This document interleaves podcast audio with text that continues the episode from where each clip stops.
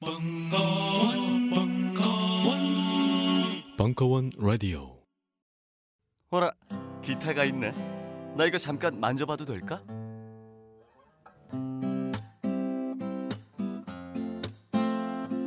어때? 부럽지?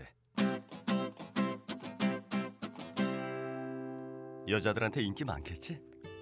천구백구십팔년도부터 지금까지 벌써 십오년 넘는 전통이 되어버린 황선생 기타교실이 마침내 딴지마켓에 입점했습니다. 추억의 팝송부터 최신 아이돌의 히트곡까지 부위별 연주 동영상 및 악보 제공은 물론 엠알을 이용한 밴드 연주까지, 잘난치 않은 빠른 연주가 아니라 쉽게 따라할 수 있는 느린 연주까지, 게다가 모르는 게 없는 황선생의 친절한 리플까지, 이 모든 걸 지금 딴지 마켓에서 깜짝 놀랄만한 가격으로 만나보실 수 있습니다. 학원 갈 시간이 없다고 말하지만 사실은 소심해서 혼자 기타를 배우고 싶은 모든 분께 황선생 기타 교실을 강력 추천합니다. 황선생 기타 교실은 인터넷 동영상 강좌 서비스입니다. 교실이 대체 어디 있는 거냐고 문의하지는 말아주세요. 여자들한테 인기 많겠지? 인기 많겠지? 잡곡, 몸에 좋다는 건 알지만 즐겨 먹기는 쉽지 않으시죠? 게다가 흰쌀밥도 잘 먹지 않는 아이들에게 거친 잡곡을 먹이는 건 더욱 어려운 일이고요. 그래서 딴지마켓이 준비했습니다. 정말 몸에 좋은 잡곡을 아이들과 함께 먹을 수 있는 꽃이 잡곡입니다. 왜 꽃이 잡곡이냐고요? 꽃이 잡곡을 쌀에 섞어 밥을 지으면 정말 꽃밭처럼 알록달록 예쁜 잡곡밥이 만들어지거든요. 빨간 홍국살, 노란 찰기장, 초록 클로렐라 찹쌀, 거기에 현미와 찰부리까지.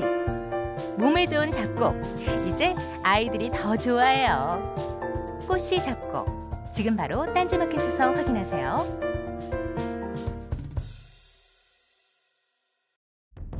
이천십사년 최고의 액션 활극 블록버스터가 찾아왔다. 보다 나은 내일을 걸고 싸우는 인생과의 피할 수 없는 한판 승부, 위즈덤 하우스의 인생 내공. 잘 만났다 취업준비생. 그래, 용케 취업을 했다 치고 그 다음엔 어떡할 거냐? 다음은 무슨 얼어 죽을 다음, 지금도 죽겠구만. 바쁘니까 꺼져. 오랜만이군 김과장. 은퇴 후에 사십년은 더 살 텐데 준비는 됐겠지? 음? 어떻게든 되겠지 뭐. 안녕하세요, 이시영입니다. 우리는 가끔 잊고 삽니다. 살아온 시간보다 인생 후반전이 훨씬 길다는 것입니다. 언제나 당당하고 자신감 있는 삶, 인생 내용에서 만나보십시오. 도서출판 위즈덤 하우스.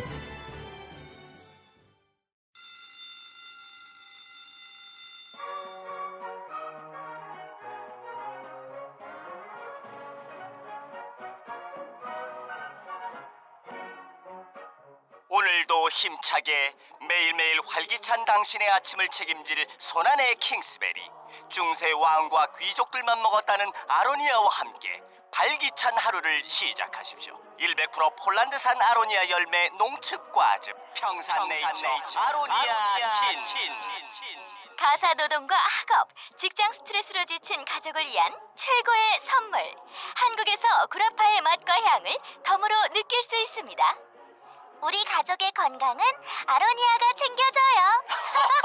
백 퍼센트 폴란드산 아로니아 열매 농축과즙, 평산네이처 아로니아 진. 보다 자세한 사항은 딴지마켓에서 확인하실 수 있습니다.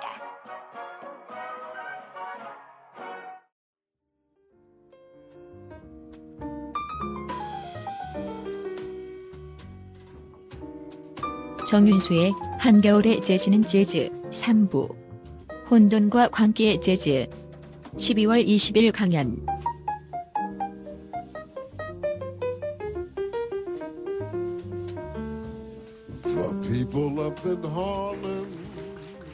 네, 안녕하세요, 정윤수입니다. 네, 오늘 프리 재즈 육십년대를 중심으로 이제 말씀을 드리는데, 이게 육십년대다 이렇게 얘기하지만 오십년대 중후반에 시작돼서 어쩌면 길게 보면 지금까지도 전개되고 있는 큰 흐름이긴 합니다.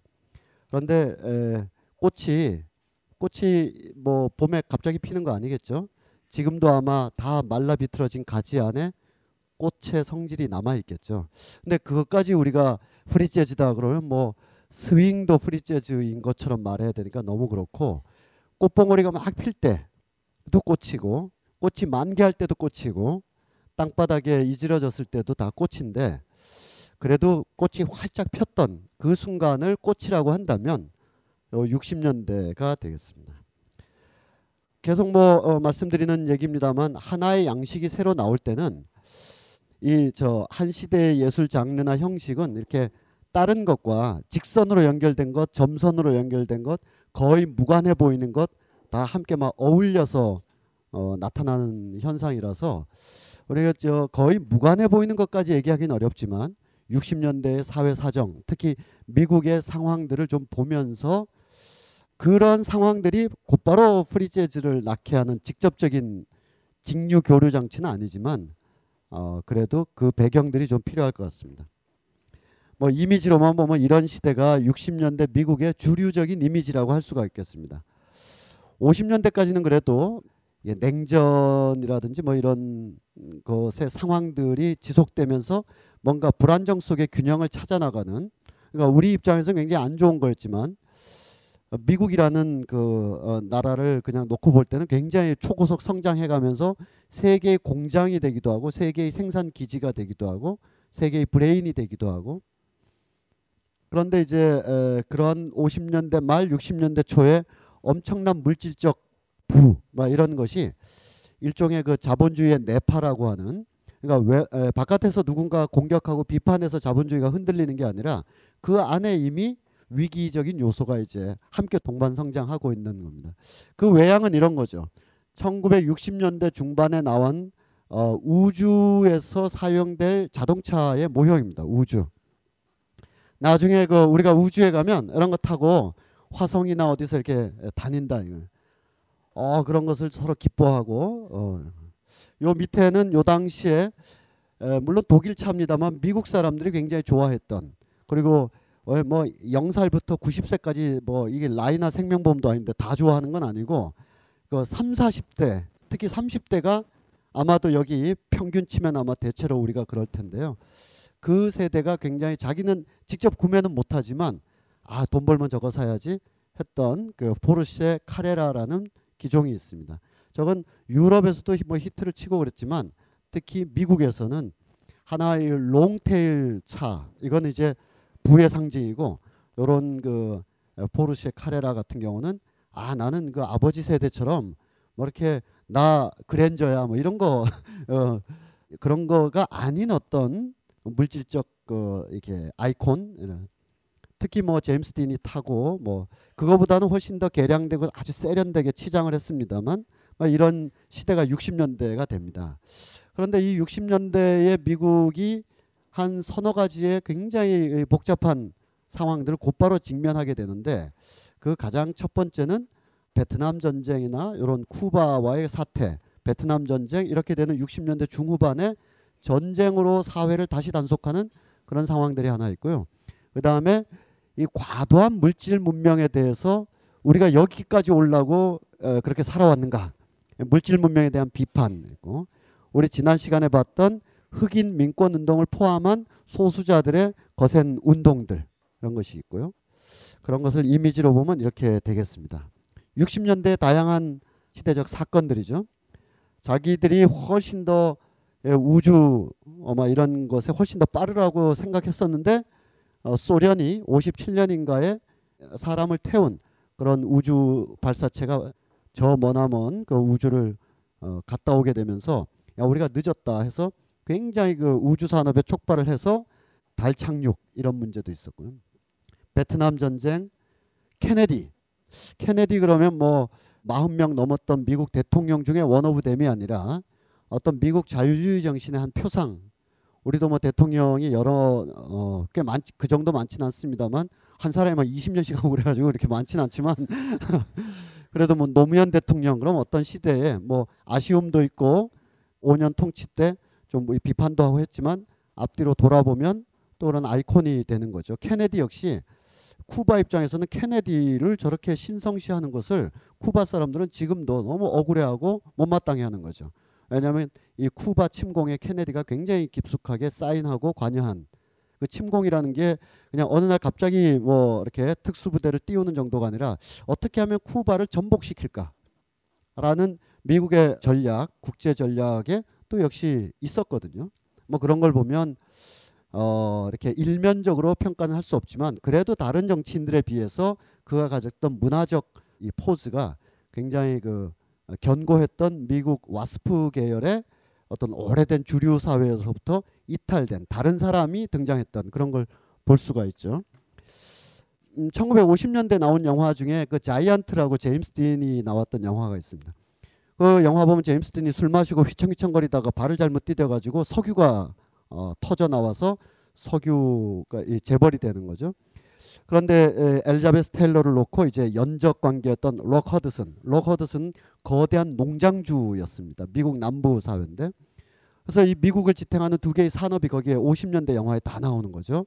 미국 남부의 거대한 농장 지주들, 그리고 텍사스를 중심으로 한 그 새로운 석유 재벌들, 이 두 간의 관계에서 권력과 미국 가족주의가 어떻게 해체되고 재구성되는가, 이게 조지 스티븐스 감독의 자이언트라는 영화인데, 그 영화의 한 장면에 보면 어, 그 당시 대스, 대선 과정이었고 굉장히 유력한 대선 후보인 주지사가 그 마을, 어, 록 허드슨하고 엘리자베스 테일러, 제임스 딘이 있는 그 마을을 그냥 지나쳐 가려고 그랬었어요. 굉장히 중요한, 의도적으로 안 들리고 가려고 그랬었어요.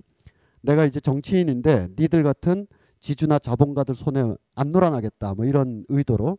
그러자 그 미국 남부의 거의 뭐 노이슈반슈타인 성 같은 그런 어 지주들의 집이 있잖아요. 거기서 이 석유 재벌들 지주들이 쫙 둘러앉아서 두런두런 얘기하면서 어 그 녀석이 우리 마을을 그냥 지나간다고, 그러고도 걔가 백악관에 입성할 수 있을 것 같아, 이런 대사들이 있어요. 그런 것 쭉 보면 나중에 어 그들이 이제 정치를 막 어, 쥐어 흔들고 이런 것도 알 수 있을 뿐더러 그들의 자식들이 정치를 그냥 해버리죠. 조지 부시 같은 경우가 바로 그 두 집안의 결합된 완전체로 태어난 사람이었으니까. 예. 그런 어떤 주류 세력의 어떤 흐름에 비해서 존 F. 케네디는 아일랜드계 출신이고, 미국의 토마스 제퍼슨이라든지 정치로 보면, 그리고 또 문학으로 보면 허클베리 핀의 모험에 나오는 그 허클베리 같은 주인공이 성장했다면 이렇게 성장하는 그런 자유주의 전통에 있었습니다. 그래서 육십 년대 케네디 시대라고도 할 수 있고, 또 마틴 루터 킹, 음, 히피 문화, 비틀스, 인베이전이라고 했었죠. 예, 영국이 미국을 침공했다, 락 뮤직으로, 뭐 이런 문화들이 있었습니다. 뭐 그와 관련된 여러 가지 사건 사고들이 있고, 우리 문화적으로 보면 오십 년대 말 육십 년대 등장한 미국 백인 백인들, 여기 백인이라고 해서 꼭 뭐 앵글로색슨 애들만 아니라 아일랜드계든 뭐 체코계든 많이 결합됐는데, 어쨌든 백인들이 주도했던, 뭐 흑인도 참여하고 했던, 어쨌든 백인들이 주도했던 새로운 문화적 열풍을 비트 제너레이션이라고 합니다. 비트 제너레이션. 에, 잭 케루악 같은 사람이 있었고, 윌리엄 버러스 같은 사람이 있었고, 알란 긴스버그 같은 사람이 있었습니다. 잭 케루악의 언더로드라든지, 특히 어, 윌리엄 버러스의 그 시계태엽장치의 오렌지, 이런 건 아마 영화로도 아마 많이 보셨을 것 같아요. 기성사회에 대한 환멸, 그 어떤 문법도 없지만 어, 어쨌든 기존의 문법으로는 말하지 않겠다. 그래서 만약에 이 말이 방언처럼 들리더라도 나는 내 말을 하고 싶지 기존에 시킨 대로 말하지 않겠다. 그래서 뭔가 이렇게 강하게 충격파를 주는 비트 제너레이션이 등장하게 됩니다. 그 대표적인 사람이 알란 긴스버그고요. 어, 이 녀석, 아, 이분들은 아, 이분, 어, 이 위대한 분들은 아, 기존의 방식대로 글 쓰는 거, 기존의 스토리텔링에서 완전히 벗어나는 거, 이런 걸 추구했었기 때문에 기존의 그 교단이나 강단에서도 벗어나서 거의 야외 집회 같이 이렇게도 많이 하고 그랬습니다. 그러니까 히피라는 것이 어, 나중에 육십 년대 중후반에 마약이라든지 락큰롤이라든지 또 우드스탁 페스티벌이라든지 육십구 년 뭐 이렇게 나중에 굉장히 광범위한 대중적인, 거기에는 이제 물질 문명에 대한 환멸, 뭐 베트남 전쟁에 대한 반대, 군대 징집에 대한 거부 또 케네디 대통령이나 마틴 루터, 알코, 말콤 엑스 이런 사람들의 연이은 암살 이런 것에 대한 복합적인 반대작용으로서 그런 히피 문화가 나왔지만 그 전에 이 비트 제너레이션들이 벌써 이제 씨를 뿌리고 있는 거죠. 여기에 프리 재즈가 같이 가고 있는 겁니다. 같이. 얘네들은 따로 하고 있고 이 사람들은 또 뭐 흑인 할렘가에서 우린 흑인이야 그러고 모여 앉아 있는 게 아니라 함께 동반하는 그 시대적 조류이고 같은 뿌리에서 난 어 마치 그 어 제망매가인가요? 그러면 한 뿌리에 난데 서로 다른 어, 어 그런 그 향과 가사 있잖아요. 다 같은 뿌리에서 난 건. 막 뒤섞여 있는 거죠. 기성에 대한 거부. 요즘 이 중에서 좋아하시는 분도 있고 싫어하시는 분도 있고 한참 싫어하다가 고양이 루비 때문에 어, 새로 알게 돼서 좀 좋아하기도 하는 그 진중권 선수하고 이제 에, 얘기도 하고 그랬었는데 요즘에 이 안녕들 하십니까를 어떻게 볼 거냐 뭐 이런 거였어요. 신문에 나온 대로도 우리 다 보니까 그 얘기 어, 생략하고 그럼 한 세대가 완전히 급전할 수 있는가 어떤 임계치를 넘을 만한 그 에너지로 가져야 되는 거거든요. 그게 반드시 거리 시위에서 한 백만 명 모여. 어 그러면 전혀 다른 거군요. 하여튼 자기 언어를 가지고 있느냐 이게 굉장히 중요한 겁니다. 이 중에서 혹시 동의하고 그 연배고 하면 우리가 우리 언어를 가져야지 어 진중권, 강준만, 홍세화, 고종석 이분들의 언어를 반복하면 안 되는 거예요. 예, 어 조선일보 식으로 말하지 않겠다. 그건 너무 상식적인 거니까. 그런 거를 막 결의를 다지고 막 그럼 그럼 너무 유치하죠. 수준 낮은 것이고 어, 이 앞선 세대가 임계치를 넘어섰을 때 사용했던 언어를 안 사용해야 되고 의도적으로라도 그래서 루이 알티세르가 얘기하는 호명이라는 게 있거든요.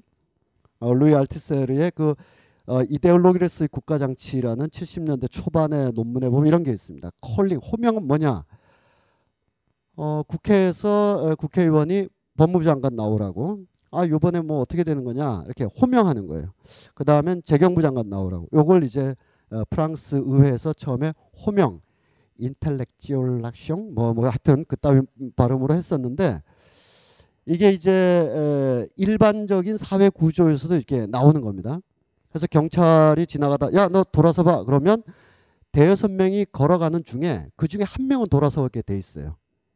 왜냐하면 나머지는 경찰이 날 부를 리 없다라는 어떤 어, 생각들이 있지만 뭔가 캥기는 사람들 어, 저 불렀어요 하면 바로 그 사람인 경우가 많죠. 이렇게 제가 여기 또 뭐 학생 그러면 또 학생이 또 일어나기도 하고 이런 관계에 의해서 이 사회가 막 돌아가잖아요. 손님이 식당에 오면 아, 손님 뭐 드실래요? 그러면 아, 내 얘기를 하는구나. 저는 국밥 하나 주세요. 뭐 이렇게 얘기를 하듯이. 근데 이런 호명이 단순히 이제 의사소통의 기초적인 단계로 그치지 않고 권력적 지배 질서의 이데올로기가 그렇지 않은 사람들에 대해서 호명하는 거예요. 그 호명에서부터 벗어나지 않으면 안 되는 거죠. 예를 들면 칠십 년대에 워커, 일하는 사람들을 근로자라고 호명했어요. 열심히 일하는 사람. 이 호명에서 벗어나기 위해서 지금까지도 못 벗어나는 게 있어요. 오월 일일 근로자의 날로 돼 있어요. 노동절이라고 표기하는 달력은 아직 없습니다. 노동계에서 또 많은 사람들 또 우리 자신이 아 내일이 메이데이야 아 노동절이네 이렇게 생각하지 않아요. 근로자의 날이라서 하루 쉰다는 아직 근로자라는 수세적인 열심히 일하고 돈 모으고 저축해서 애 낳고 하는 그런 프레임 안에서 호명 계속 당하고 있는 거예요. 어 내일 노동자의 날이야 노동절이야 이렇게 단순히 그 일 열심히 하는 근로자가 아니라 자기의 계급의식이나 계급의식까지 아니더라도 자기의 어떤 사회적 주체의식을 가지고 있는 사람이라면 날 근로자라고 부르지 마라. 난 노동자다. 하면서 호명에서 벗어나는 거거든요. 이 중에 여성분들 굉장히 많으신데 주로 남성 주체에서 여성들을 호명할 때 뭐 소녀라든지 젖소 부인이라든지 자유 부인이라든지 된장녀라든지 아니면 어 걸그룹이라든지 뭐 박범신 선생의 아주 조야하고 어리숙한 작품이었죠. 예, 은교라든지 이렇게 에, 남성 주체가 그 한 분 한 분은 착하게 좋은 뜻에서 부를 수도 있어요. 그러다 그 어휘가 품고 있는 복합적인 의미까지 내던지면서 호명하기 때문에 어, 저를 그렇게 부르지 마라. 날 그렇게 부르지 마라라고 호명에서 벗어나야 되는 거예요. 그러니까 음, 천구백육십 년대 초반에 그 얘기가 왜 나왔냐면 어제 진중권 선생하고 그 얘기가 왜 나왔냐면 최근에 평론가분이 뭐 글을 썼는데 신문에서 다루기를 소장 평론가 누구누구에 의하면 이렇게 나왔어요. 그래서 우리가 야, 그분이 지금 내일 모레 쉰인데 어? 육십 년대 초반 출신이고 팔십 년대 초반 학번이라서 내일 모레 쉰인데 평론한 지 이십 년이 넘은데도 소장 평론가인 거예요. 왜 소장 평론가이냐? 그 위에 있었던 한 시대를 자기가 규정했었던 압도적인 대가들이 여전히 건재하기 때문입니다.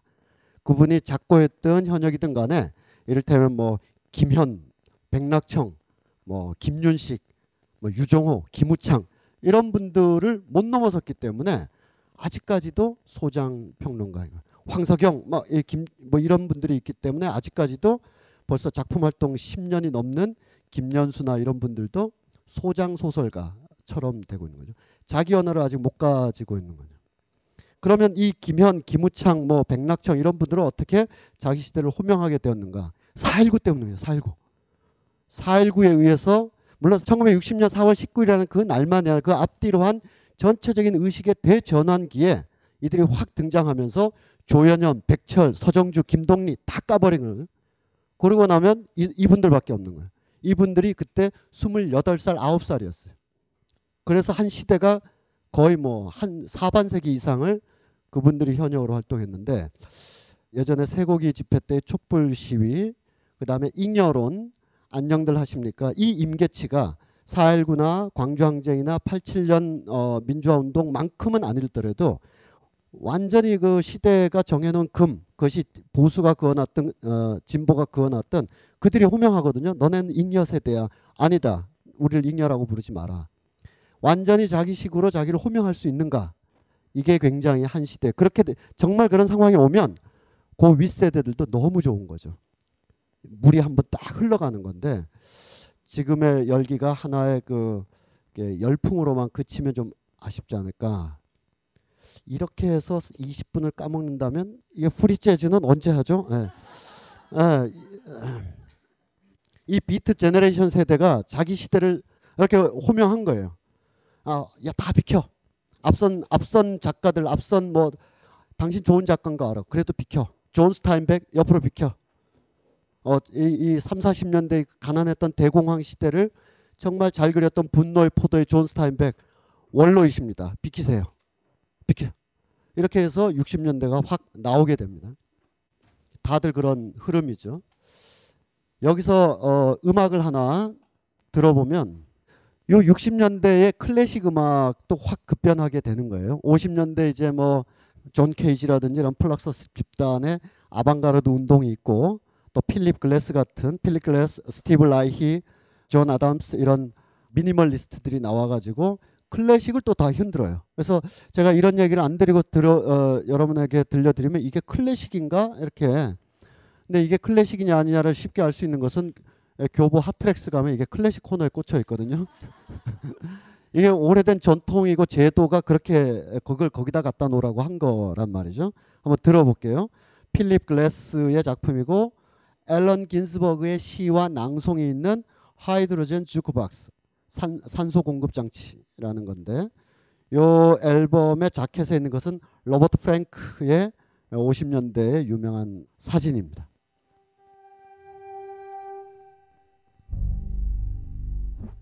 육십 년대 나온 미니멀리즘 클래식은 어, 동일한 어, 음형을 무한 반복하면서 우리 대도시나 우리의 삶이 동일한 삶을 계속 반복해서 사는 거거든요. 그걸 이렇게 투영하고 있는 거죠. 그러면서 약간의 변주와 묵시록적인 얘기들 이런 걸로 쭉 나가고 있습니다. 이게 알란 긴스버그의 시로 지금 진행되고 있는데요. 필립 글래스는 한 시간을 들어도 비슷한 음이 계속 반복되니까 우리가 그렇게 들었다 치고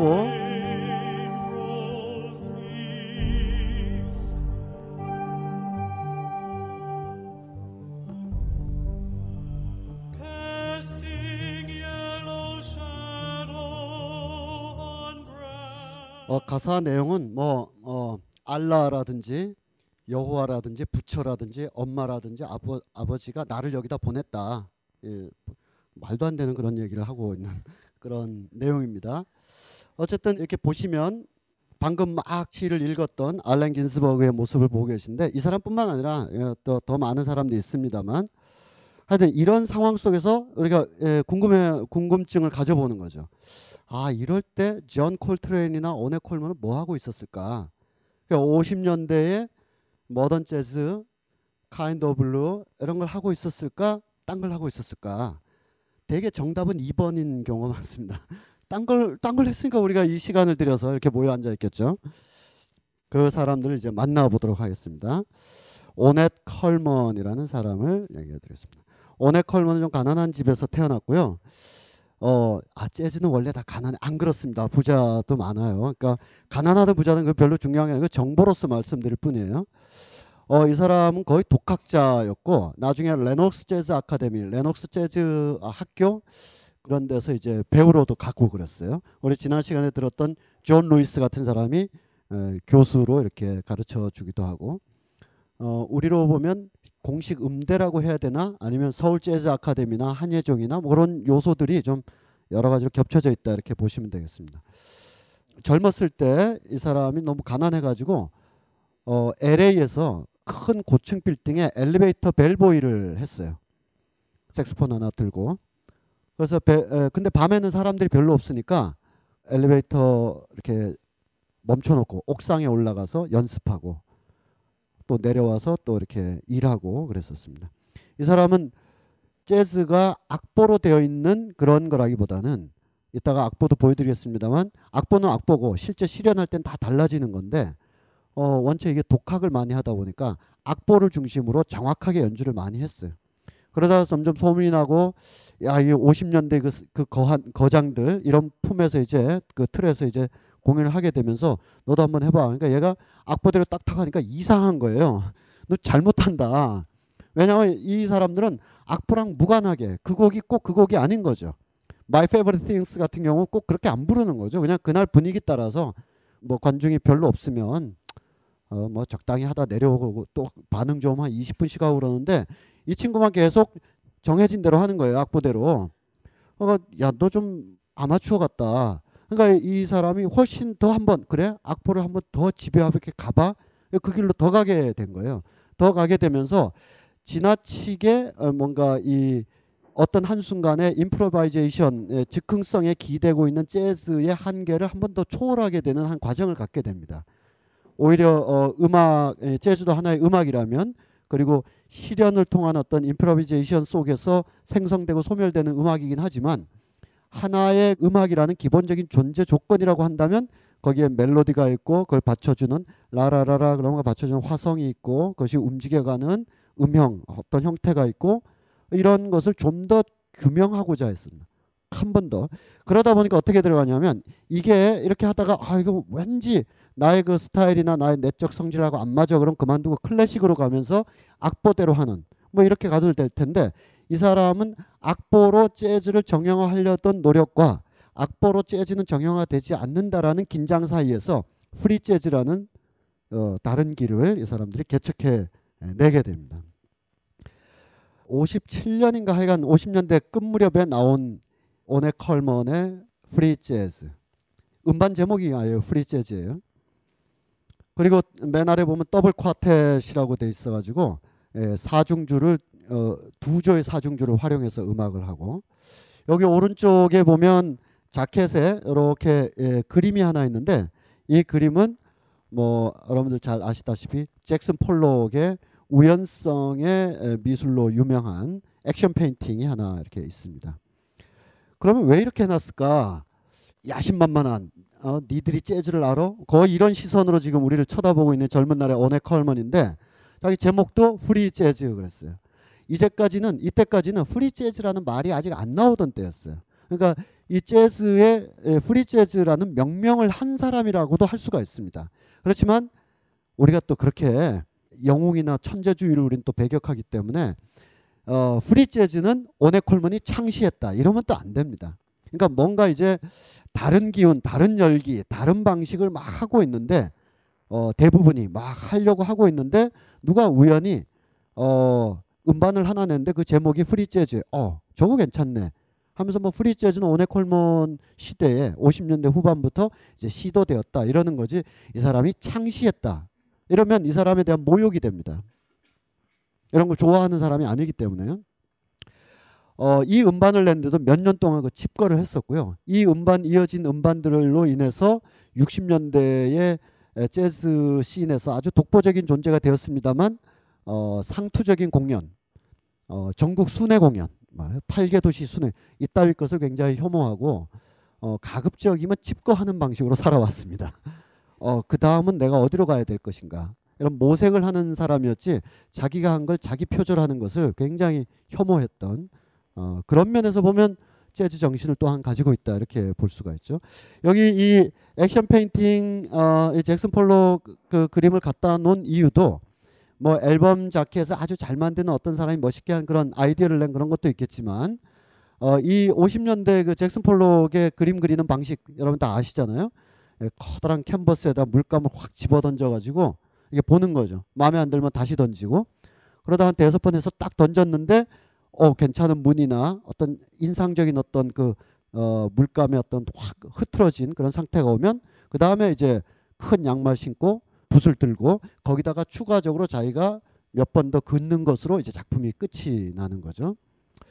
숏버스라는 영화가 있는데요. 숏버스의 앞부분에 보면 아마 그건 그 리프린트 돼서 선물 가게를 지나가야 출구인 그 미술관에 그 바로 선물 가게에서 아마 사, 사온 것일 텐데, 그 잭슨 폴록의 그림이 벽에 이렇게 크게 있습니다. 그리고 두 남녀가 격정적인 사랑을 나누고, 그리고 이 잭슨 폴록의 그림에 더 하나의 액션이 가해지는 그런 샷바스라는 영화의 앞부분도 인상적인데, 잭슨 폴록이 왜 그랬냐 하면 에드 해리스라는 사람이 주인공으로 나와서 이 잭슨 폴록이 사실은 그 사람의 개인적인 천재성과 무관하게 씨아이에이가 유럽 또는 러시아, 소련, 구소련과의 문화정책, 문예정책의 대결 과정에서 씨아이에이가 의도적으로 굉장히 키웠던 사람이다. 뭐 이런 얘기도 있는데 그런 건 다 괄호 안에 넣어놓고요. 잊어먹지는, 알, 잊어먹지는 말되 늘 그 사람 작품 세계를 볼 때 곧바로 써먹어서는 안 된다라는 뜻이 바로 괄호 안에 넣힙니다. 까라타니 고진이라는 사람의 생각인데요. 어떤 예술가나 어떤 사회현상이나 어떤 뭐를 볼 때 어 굉장히 중요하지만 그것만 가지고 그것을 보게 되면 오류가 발생하기 때문에 그것을 일단 괄호 안에 넣어놓기, 잊어먹지는 않는 거죠. 괄호 안에 있는 거예요. 필요할 때는 괄호를 벗겨내서 곱하기를 하든 빼기를 하든 하는 건데, 어 잭슨 폴록은 어 외적인 얘기는 괄호 안에 넣어놓고 핵심은 뭐냐 하면 우리 삶이 모두가 다 내던져진 존재다라는 실존주의 미술하고도 맥락이 같이 있는 거죠. 단순히 어, 기존의 화법과는 다른 어떤 충격의 액션 페인팅을 했다는 뜻이 아니라 기존의 세계가 마치 완성된 어떤 계몽적인 어떤 어, 이상을 향해서 앞으로 인간이 쭉 감원되는, 이런 줄 알았더니 이 차 대전이라는 야망까지 왔거든요. 그러니까 인간의 존재나 이 세계라는 것은 어떤 완전성을 향해서 참 이성과 조화의 바탕을 두고 이렇게 앞으로 한 걸음 한 걸음 가는 근대적 계몽이라는 것이 과연 가능한가. 우린 이 차 대전에서 겪었다시피 인간의 인간성이 완전히 초토화되는 상황에 직면했었는데, 그렇다면 우리의 삶은 이렇게 내던져진 존재가 아니냐. 확 내던져진 존재이고 그 내던져진 무늬들, 어, 불협화음들, 어떤 프리한 어, 프리 재즈의 어떤 그 격렬한 리듬들 속에서 삶의 의미를 끄집어내 보려고 하는 오십 년대 후반의 예술적 경향들 속에 잭슨 폴록이 있고 오네 콜먼이 앨범 자켓에다 놓은 것이죠. The Shape of Jazz to Come, 막 격렬하게 다가오는 새로운 재즈를 니들에게 들려주마, 이런 뜻이고요. 어, 제목이 굉장히 아주 특별한 어떤 것, 어, 이 음악은 아주 특별한가 이 자식들아, 이런 뜻이죠. 에. 그리고 육십 년대 주로 어, 많이 나왔던, 육십 년대 이후로 많이 나왔던 어, 재즈 아티스트들 중에 흑인들이 많았고, 흑인들이 흑인의 정체성에 대해서 음악화하려는 내일은 알 수 없다 이런 작품도 있고요. 이게 바로 우리 음악이야 이런 야심만만한, 여기 다 대단한 사람들입니다. 요 근데 맨 오른쪽에 요 사람도 꼭 기억해 두세요. 우리 이 시간 끝 무렵에 아홉 시 사십팔 분경에 한번 모셔보도록 하겠습니다. 찰리 헤이든이라는 사람인데요. 오네 콜먼하고 벌써 이때부터 어, 찰리 헤이든이 나중에 누군가를 탄생시켜 나가는 가교이자 그 자신이 또 대단한 음악가인 그런 면모를 젊은 때부터. 그러니까 만약에 찰리 헤이든 같이 뛰어난 베이시스트이자 음악학자인 사람이 어 그때 뭐 마일스 데이비스 건재해 있고 뭐 수많은 사람들이 있는데 왜 오넷 콜먼하고 작업을 하게 됐는가? 뭔가 있는 거죠. 그냥 빈자리 있어서 너 여기 와서 우린 이상한 건데 너도 할래? 근데 자기는 이상하지 않은데 억지로 한 게 아니라 얘도 이상한 애인 거예요. 그래서 아, 저 형들 따라다녀야지 같이 이제 시작을 하게 됩니다. 그리고 이 이런 프리 재즈의 대부분이 유럽에서 엄청난 인기를 끌게 돼요. 육십, 칠십 년대 유럽의 음악 문화라는 것은 클래식을 포함해서 거의 동맥경화증 내지는 비만증에 허덕대고 있었습니다. 레코딩 산업의 발달 뭐 등등으로 인해서 스타들도 굉장히 지금까지도 활동하는 스타들이 그때 막 등장하죠. 다니엘 바렌보임 뭐 이런 사람들도 막 있고. 그런데 뭔가 이게 자신들의 어떤 독자성, 독보성 이런 거보다는 계속 그 십구 세기 낭만주의 연주 방식의 리바이벌, 재현을 누가 더 잘하느냐라는 그런 게임처럼 되고 음반 판매량으로 음악가들 어, 실력이 좌우되는, 이러다 보니까 음반 판매는 다들 아시다시피 대형 메이저 음반사 도이치 그라마폰이나 이엠아이나 이런 메이저 음반사들의 정교한 마케팅. 우리 동네 옛날에 에, 길거리 음반사에 보면 에, 도이치 그라마폰의 달력이 매번 있었습니다. 카라얀 뭐 넘기면 뭐 안네소피 무터 넘기면 칼로 마리아 줄리니 뭐 이렇게 열두 장짜리 이런, 이게 다 마케팅이잖아요. 그런 어떤 흐름 속에서 이 사람들이 뭔가 새로운 음악, 정말 something else, 뭔가 특별하고 좋은 새로운 것을 기대하고 있었는데, 오십 년대 재즈도 뭐 마일스 데이비스도 다녀가셨고 다 좋은데 육십 년대 중후반에 그야말로 화려하게 만개한 이 프리 재즈가 유럽에 어, 한 명의 음악 감상자, 그 사람이 만약 마흔 살이라고 하면 그 마흔 살짜리 한 명의 에릭 핸더슨이라고 해보죠. 그냥 같이 이 에릭 핸더슨이라는 그 음악 감상자한테는 사백 년 누적된 음악 감상의 이 레퍼런스들이 있거든요. 얘가 딱 듣는데 어, 이 오네콜먼은 전혀 다른 거죠. 유럽의 음악 문화에서도 다르고 그동안 소개됐던 모던 재즈와도 다른 전혀 새로운 아방가르드 음악이었기 때문에 어, 이 오네콜먼을 중심으로 해서 대다수 프리 재즈들이 유럽에서 엄청난 인기를 얻게 됩니다. 난해한 것을 자기도 잘 모르면서 끝날 때까지 앉아 있었을 수 있는 뭐 전 세계의 유일한 관객층이 거기에 존재해 있었던 거예요. 베를린에도 있고 스위스에도 있고 바르샤바에도 있고 뭐 파리에도 있고. 당연히 이들은 태어나서 산지 한 삼십 년 사십 년밖에 안 됐지만 유전적으로 적층된 음악적 레퍼런스가 저 비발디 바흐로부터 한다면 삼사백 년씩의 레퍼런스를 어릴 때부터 다 가지고 거기까지 와 있거든요. 얘네들이 오네 콜먼을 딱 들었을 때 우리처럼 왜 왜 저 사람 저렇게 해요가 아니라 아 이거 something else다 이렇게 받아들이고 존중하게 되는 그런 문화가 있습니다. 에, 스톡홀름에서의 공연, 이게 굉장한 명반으로 이렇게 알려져 있습니다. 그리고 어, 오네 콜먼은 뭐 음, 어, 얼마 전까지만 해도 이천십일 년 십이 년 라이브 클립도 제가 봤었는데 뭐 지금도 새로운 걸 하고 있더라고요. 이 사람은 난 새로운 것만 해야 되는 운명인가 봐 그러고 잘못 태어나신 게 아닌가 싶어요. 그냥 적당히 옛날 거 하다가 해도 되는데 지금도 계속, 요즘은 이 빅밴드와 뭔가 새로운 걸 하는 게 많이 하고 계신데, 요거는 구십 년대에 그 유명한 한 세대 아래죠. 팬 메스니하고 어, 너는 기타를 쳐라 나는 색스폰을 부마 이런, 그리고 다 끝나면 삐뚤삐뚤한 글씨에 대해서 혼내주고 이런 거 한석봉 어머니 수준에서 이제 아이들을 데리고 했던 작업입니다. 여전히 우리가 의문을 갖고 있죠. 도대체 이런 옷은 어디서 구하는 걸까? 오넷 컬먼의 음악을 한번 들어보도록 하겠습니다.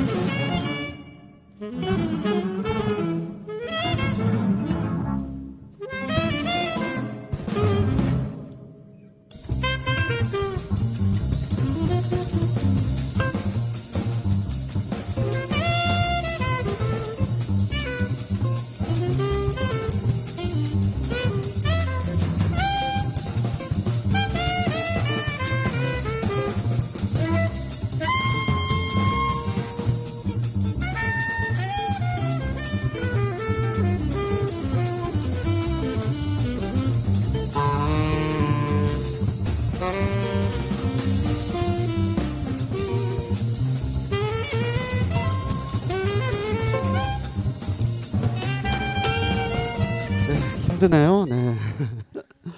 그 많은 음악들이 있으니까 아, 우리가 이분 오늘 컬먼도 대단히 중요하지만 이 시간이 너무 제약이 돼 있어서 또 많은 사람들을 불러와야 돼가지고 네. 맥스 로치라는 분이 있습니다. 맥스 로치.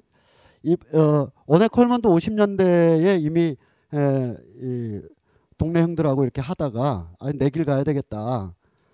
에, 맥스 로치는 마일스 데이비스나 예, 특히 존 콜트레인이나 이런 사람하고 계속 하면서 이분이 동네 형이었어요. 드럼계에서는 드럼계에서는 동네 형이라서 그 누구 말 듣고 자시고 할 정도 연배는 아니고 자기가 드럼은 아무래도 리듬 악기니까 자기가 멜로디를 막 주도해가면서 무대 전면에 서 있는 이런 어, 아티스트보다는 드러머라서 뒤에서 그 받쳐주는데 이 사람의 드러밍은 이 사람이 고안한 어떤 어, 특별한 드럼 악기라기보다는 고, 어, 보통은 이렇게 어떤 북 같은 걸 이쪽에 놓고 이렇게 쳤다. 그런데 이렇게 올려다 놓고 친다든지 심벌스 같은 거를 조금은 어, 일반적인 세팅과는 전혀 다르게 세팅해 놓고 다르게 때리고 하는 그런 걸 통해서 앞에서 불고 있는 사람들이 그야말로 폭주기관차가 될 수 있도록 마구 밀어붙여주는 그런 하드밥 드러머로서 굉장했던 사람입니다.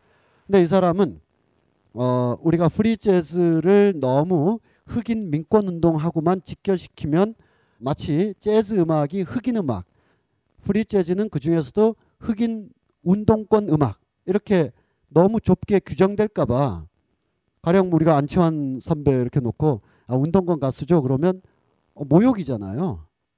그렇게만 말할 수 없는 안치환의 복합적인 음악들이 존재할 수 있는 건데 이렇게 에, 그렇게 호명하면 안 된다는 거죠.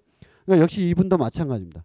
하드밥 드러머의 최고 일인자로서 육십 년대를 맞이했고 육십 년대 흑인 민권운동에 대해서 굉장히 적극적으로 자기가 스스로 어, 시위에 나가기도 하고 그런 공연이 있을 때마다 어, 그리고 어, 저 바쁜데요 그러면 야 너 따라와 그래가지고 존 콜트레인이나 이런 사람도 데리고 가서 우리가 이런 것에 재즈 음악인들도 함께 한다.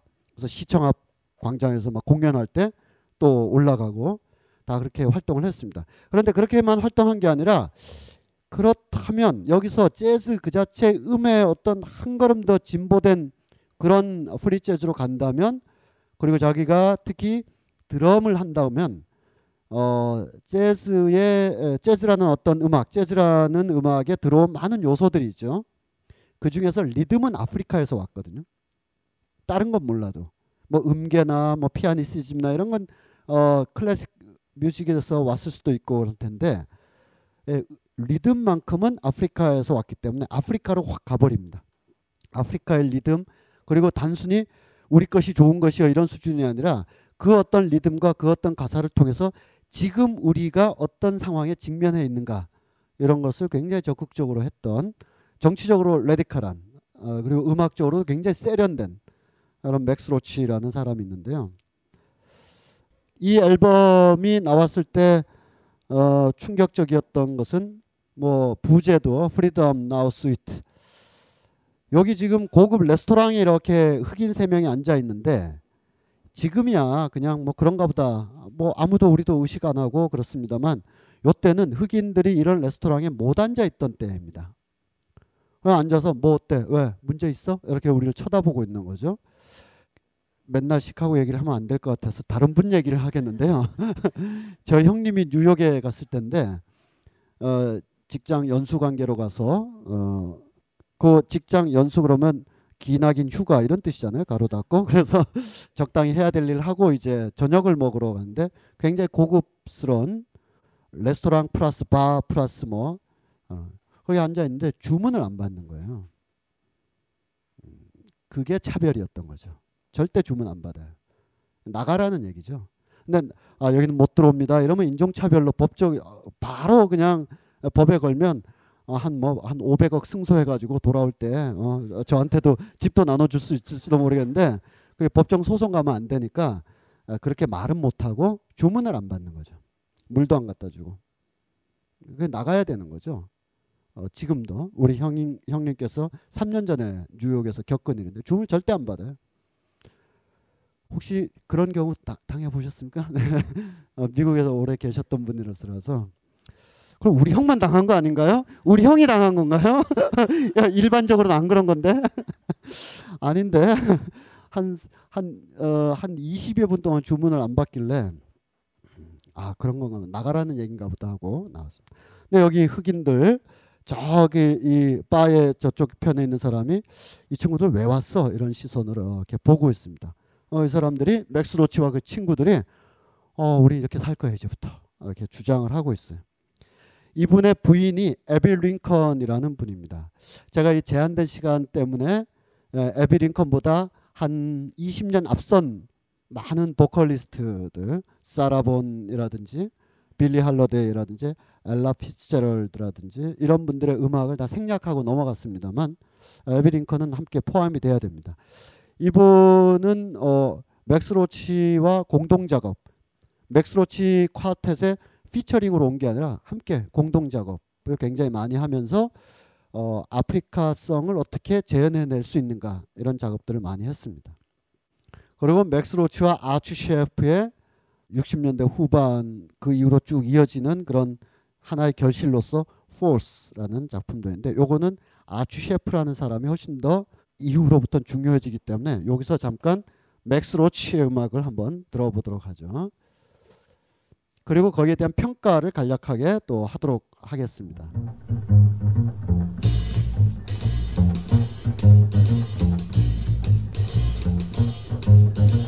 이 오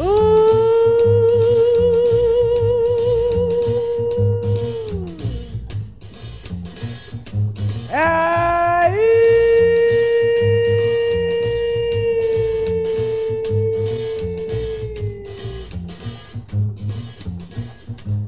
아우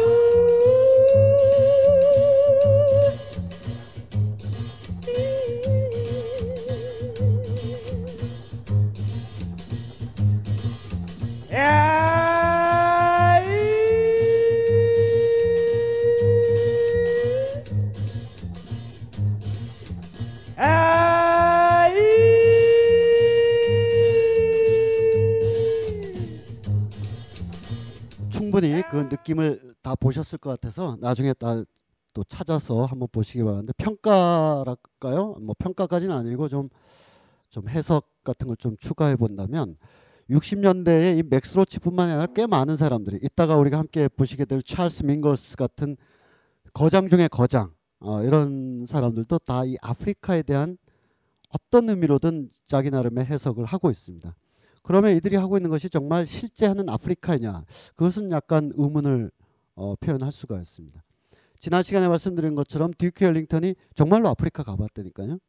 가서 자기의 재즈를 들려주고 그들의 음악을 들었는데 어, 공통점을 발견하기가 굉장히 어려웠다라는 거죠. 이들이 나한테 관광용 아프리카 음악을 들려줄 수도 있는 것이고 나는 이미 완전히 미국 상품인 미국 음악인 재즈를 들려주고 있는 거라서 이 대서양의 차이가 어 정말 음의 아주 커다란 차이처럼 느껴졌다라는 얘기도 있습니다. 그러나 그래도 꽤 많은 사람들이 그 후에도 그런 작업을 했어요. 특히 재즈뿐만 아니라 육십 년대 중후반 돼서 칠십 년대 초반까지 이때 한 십 년가량은 제삼 세계 대부분의 사람들이 자기 문화에 대한 새로운 확인 작업들을 굉장히 많이 했습니다.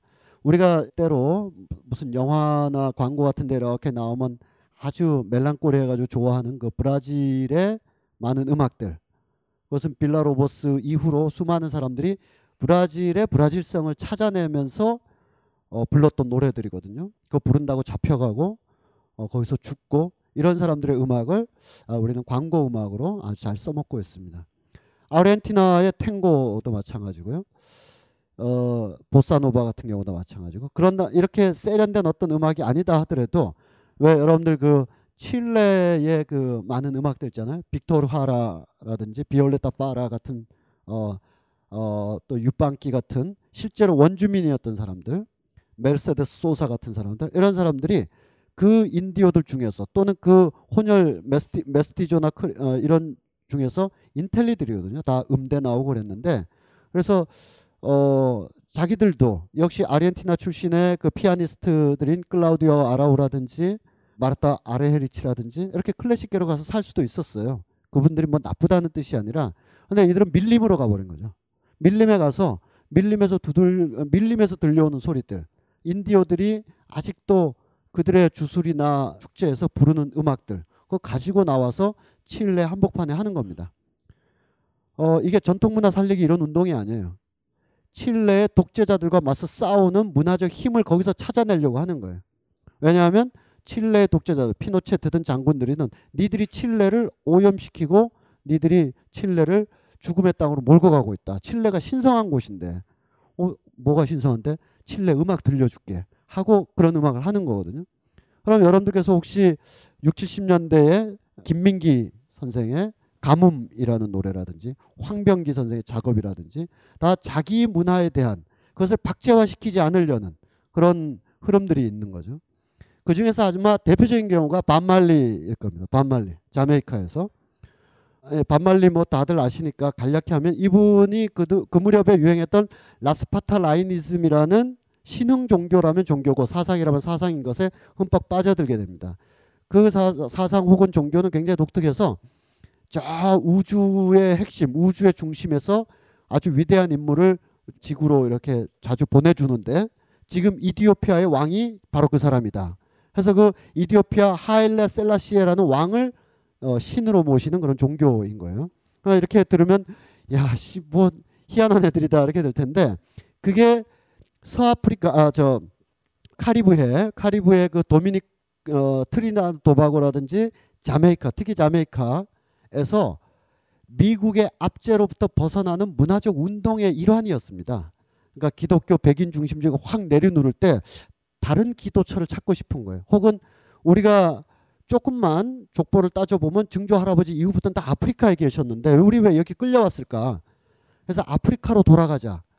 단순히 이디오피아의 왕이 뭐 진짜 미신적으로 종교 에, 위대한 인물이다 이런 게 아니라 우리한테 상실되었던, 마모되었던, 그래서 우리를 계속 검은 피부에 흰 가면을 쓴 그런 사람으로 호명되고 그렇게 살도록 강요하는 것으로부터 떠나서 어, 우리 피부가 뭐가 어때? 우리가 아프리카에서 왔는데 뭐가 어때?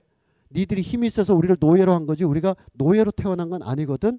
우리 아프리카로 돌아갈 거야 라는 것이 라스파타 라이니즘이라는 것입니다. 이게 약간 스펠링이 복잡해가지고 지금 발음이 대충 우기고 있는 겁니다. 라스파타라니즘 뭐 그런 건데, 그래서 거기 이제 초록색 풍요로운 아프리카의 대지, 노란색 평화, 뭐 또 빨간색 피 해서 그런 거 이제 쓰고 이렇게 하면서 어떤 음악 나왔나요? 레게가 나오는 거죠. 그래서 아프리카의 리듬과 카리브해에서 새롭게 살게 된 것이 막 결합돼서 하이브리드가 이루어집니다. 프리 재즈가 지금 맥스 로치나 아치 셰프나 찰스 밍거스의 음악 작업들은 형태만 다를 뿐 그런 예, 작업의 일환이에요. 그래서 제가 이디오피아의 학생에게 물어봤습니다. 언제? 시카고에서 물어봤습니다. 정말입니다. 하여튼 거기에 애나버에 있는 대학에서 이제 학회를 하는데 그 어 여러 제삼 세계에서 온 여러 사람들의 발표가 있었고 그중에 이디오피아 사람이 발표를 하고 이디오피아의 천구백삼십 년대부터 칠십 년대까지 그 압제 속에서의 이디오피아의 대중음악에 대해서 쭉 얘기했어요. 그래서 이디오피아 문화나 음악을 잘 모르니까 그리고 영어도 잘 안 들려오니까 나중에 따로 이렇게 이야기할 기회 때 물어봤습니다. 이디오피아에서는 바로 그 이디오피아로 돌아가자. 이디오피아의 왕이 우리의 구세주다. 아프리카로 돌아가자. Black is beautiful. 이런 운동이 펼쳐졌던 자메이카의 그 레게 음악. 아, 그걸 어떻게 평가하느냐. 그러니까 그 학생이 그건 자메이카 음악이다. 이디오피아나 아프리카랑은 아무 상관도 없는 거다. 아무 상관도 없다는 걸 아는 순간부터 이제 대화가 시작된다. 억지로 이게 막 이게 막 억지로 막 이렇게 갖다 붙이고 어떤 문화적 연대를 억지로 하는 게 아니라 그것은 자메이카 사람들이 자메이카의 삶을 이겨내기 위해서 그들의 뿌리도 찾아보고 미국에서 어 들어온 음악도 찾아보고 또 영국의 식민지였으니까 영국의 정통 클래시컬 뮤직도 찾아보고 이것이 막 어느 비커에 담겨져서 반말리라는 사람이 막 휘저어서 레게라는 게 막 나오고 이런 것이지 이디오피아랑은 상관없는 것이다. 지금 맥스 로치의 작업도 그렇게 해석이라면 해석이랄까? 이것은 육십 년대 미국 대도시 흑인들의 음악인 겁니다. 이거를 아, 아프리카 어딘가 가면 저렇게 노래하겠구나. 저걸 가져와서 아, 우리는 흑인은 아름답다. 물론 그러, 그런 요소가 있겠죠. 없다는 것이 아니라. 그러나 이 프리 재즈를 하는 사람들의 이 아프리카성, 아프리카 정체성이라는 것은 육십 년대 미국의 대도시에서 억압받는 흑인들의 분노와 외침과 격렬한 감정이다. 그리고 그것을 어떻게든 근원을 찾아내기 위해서 어 우리 뿌리가 뭐 저 어디서 왔나요? 이런 거 있잖아요. 어 그 어, 뿌리를 알기 위해서 아프리카도 가보고 거기 리듬 찾아와보고 하는 거지만 그렇게 생성된 음악은 미국 대도시의 세련된 모더니즘 음악이다. 그, 그렇게 보셔야지 아프리카 사람들이 이런 리듬과 노래를 하는구나.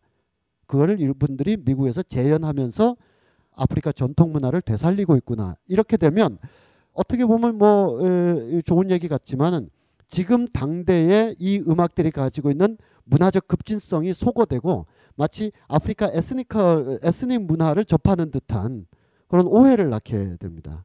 그래서 여러분들께서 혹시라도 예를 들면 황병기 선생의 가야금을 정말 신라시대 사람들이 가야금을 켰겠다 그렇게 생각하시면 안 되는 거죠.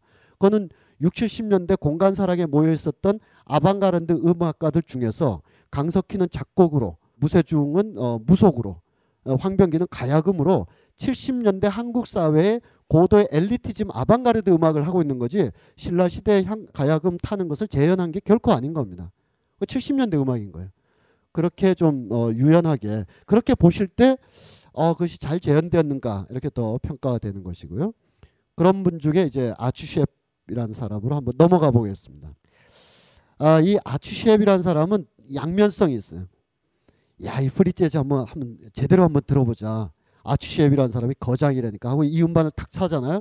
어머, 프리 재즈가 이렇게 참 이게 뭐 아, 끈적끈적하고 우리 재즈라고 말할 때 나오는 피상적인 어, 느낌 있잖아요, 막. 아, 스카이 라운지, 어, 와인, 어, 어, 하얀 드레스 등 다 파여 막 와서. 어, 막 중저음으로 어, 어떤 사람이 부르던지 여성이 부르는 그것에 아주 진수입니다. 진수. 그리고 또 어떤 어, 이 사람 이런 스타일이구나. 또 어떤 음반 사면 이건 완전히 아니 인간이 왜 이런 음악을 하고 사나 완전 극과 극인 어, 그런 사람인데요. 이 사람한테는 통일돼 있죠. 그러니까 우리가 어, 어떤 것을 그렇게 다 적극적으로 해석하기는 어렵겠지만 아치셰베 그리고 세실 테일러 뭐 이런 사람들이 있습니다. 찰스 밍거스까지 가면 안 되니까 아츠셰프까지 한번 들어보도록 하겠습니다. 세실 테일러 이런 분도 기억은 해두시고요. 아츠셰프는 그래서 제 개인적으로 굉장히 좋아하는데 어, 이, 어, 사람이 음악을 꼭 사회적인 의미로 듣는 건 아니잖아요. 그러면 너무 앙상해지는 거고 예술 자체가 앙상해지는 거고 또는 어, 어떤 예술을 반드시 사회와 연관지어서 해석해야만 정답인 것도 정말 결코 아닙니다. 제가 가급적 그런 식의 설명을 여러분들에게 드리는 것이지만 다 점선, 그것도 희미한 점선, 점선의 간격이 굉장히 듬성듬성한 그렇게 연결되어 있고 그 여백을 다양한 해석과 기호로 우리가 채워야 되는 것이지 아, 요 음악은 칠십 년대 학생운동, 아, 요 음악은 뭐 민권운동, 아, 요 음악은 뭐 히피운동 이런 식으로 이게 어떤 분류표, 화학의 원소 그 주기율표처럼 요건 카드뮴, 요건 헬륨 뭐 이렇게 예술을 집어넣기 시작하면 너무 앙상해지고 듣는 우리도 이렇게 해석의 가능성이 축소되기 때문에 가급적이 그냥 폭넓게 그런 요소가 있는 음악 그런 식으로 얼마든지 해석될 수 있는 음악 이렇게 유연하게 보시면서 괄호 안에 넣기도 하고 빼기도 하고 그러셔야 될 겁니다. 아츠셰프이 바로 그런 것을 그 사람 음악으로 그대로 보여줍니다. 프리 재즈 뭐 저항 격렬 무조주의가 아니라 굉장히 로맨틱한 그런 세계를 가지고 있는데요. 한번 들어보죠. 이제서야 재즈가 한 삼 회 만에 재즈를 들려주네 이런 표정도 계시네요.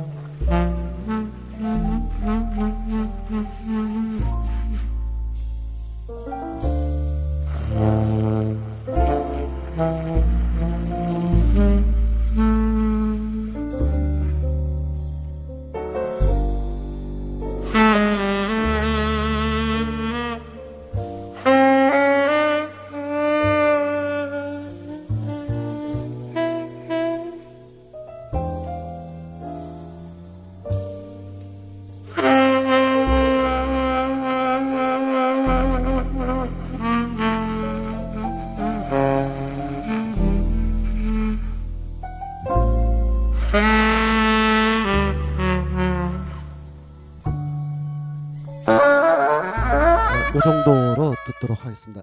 이분들만큼 또는 어떤 면에서 이분들보다 훨씬 더 복합적인 의미가 있는 찰스 밍거스 그리고 존 콜트레인을 남겨놓고 일단 휴식을 하겠는데요. 벙커원 스페셜 거의 가수 되기 프로젝트 회식 자리에서 부를 노래가 없어 눈치 보이셨나요? 눈치 보며 노래방 책만 넘기고 계셨나요? 대한민국에서 가수가 되지 못한 여러분들을 위해 벙커원이 나섰습니다. 조가의 주인공 박경종 성악가의 오페라 강의 거의 가수다 십 주 만에 거의 오페라 가수로 거듭날 수 있는 기회를 놓치지 마세요. 지금 벙커원 홈페이지에서 수강 신청하세요.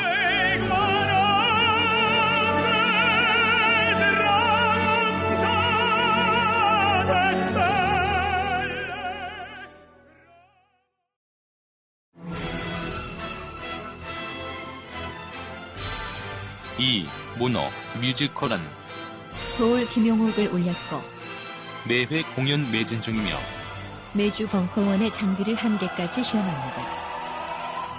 공주는 참 못 이루고 감독과 배우는 걸신이라 불러다오 의 두 진행자 강헌과 이종한 강헌 감독 이종한 출연 저녁도 먹고 배우와도 놀 수 있고 총체적인 풀패키지 매주 토요일 저녁 구십구 명 한정 선착순 벙커원 홈페이지 참조 이천십사년 삼월 일일까지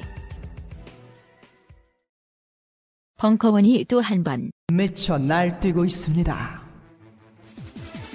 벙커원 멤버십이 이천십사년 꽃피는 삼월에 드디어 정식 런칭합니다. 정식 서비스 출범 기념 이월 한 달간 졸라 퍼주기 이벤트 사장님께 혼날지도 모르는 무려 여덟 가지의 특혜 제공 걸리기 전에 가입하세요. 오십 퍼센트 할인가의 베타 서비스는 이월에 종료됩니다. 아빠, 대통령은 착한 사람이야? 저 사람들은 왜 경찰 아저씨들이랑 싸워? 미분양 아파트는 많은데 왜 우리 집은 없어? 아, 그, 그건... 여러분은 아이들에게 어떤 대답을 해주시겠습니까? 가진 자의 거짓말로 답변하시겠습니까? 아니면 없는 자의 증오로 대답하시겠습니까? 국내 유일의 어린이 교양지 고래가 그랬어는 아이들에게 반쪽짜리 답을 말하지 않습니다. 아이가 지혜로워지기 위해서는 양쪽의 시각이 모두 필요하기 때문입니다. 아이들에게 필요한 건 스스로 선택할 수 있는 보기입니다. 이것만 옳다고 강요하는 어른들의 정답이 아닙니다. 고래가 그래서는 아이들에게 학습 이전에 상식을 얘기합니다. 진정한 학습은 상식 위에서 쌓여지기 때문입니다. 고래가 그래서는 아이들에게 답을 갖기 전에 질문을 갖게 합니다. 질문할 줄 알아야 답을 선택할 수 있기 때문입니다. 고래가 그랬어. 지금 포털 사이트에서 고래가 그랬어를 검색해보세요. 영감 왜 불러 뒤뜰에 닫아놓은 당감 한강줄일 보았나 보았지 어째서 이 몸이 늙어서 몸보신하려고 막... 야 이 영감탱이야 어. 아유 그거 딴지 마켓에다가 팔려고 내놓은 건데 그걸 왜 먹었어 어? 그렇습니다. 이번에 소개할 상품은 경상북도 청도의 할아버지 할머니 내외분께서 오직 맑은 공기와 청정한 햇볕만으로 숙성 건조시킨 씨없는 감말랭이 일 킬로그램들이 상품입니다. 탁월한 항암 효과와 겨울철 감기 예방, 거기에 달콤 쫄깃한 풍미까지. 청도의 감말랭이 장인내외께서 하루 오직 십 킬로만을 생산하는 진정한 웰빙 식품을 백화점 판매가의 절반값으로 오직 딴지마켓에서만 만나보실 수 있습니다. 황가루 따위 섞지 않는 백 퍼센트 간의 수공업 울트라 웰빙 먹거리 청도 순결한 감말랭이 지금 바로 딴지마켓에서 만나보세요. 연말연시 선물용으로도 좋습니다.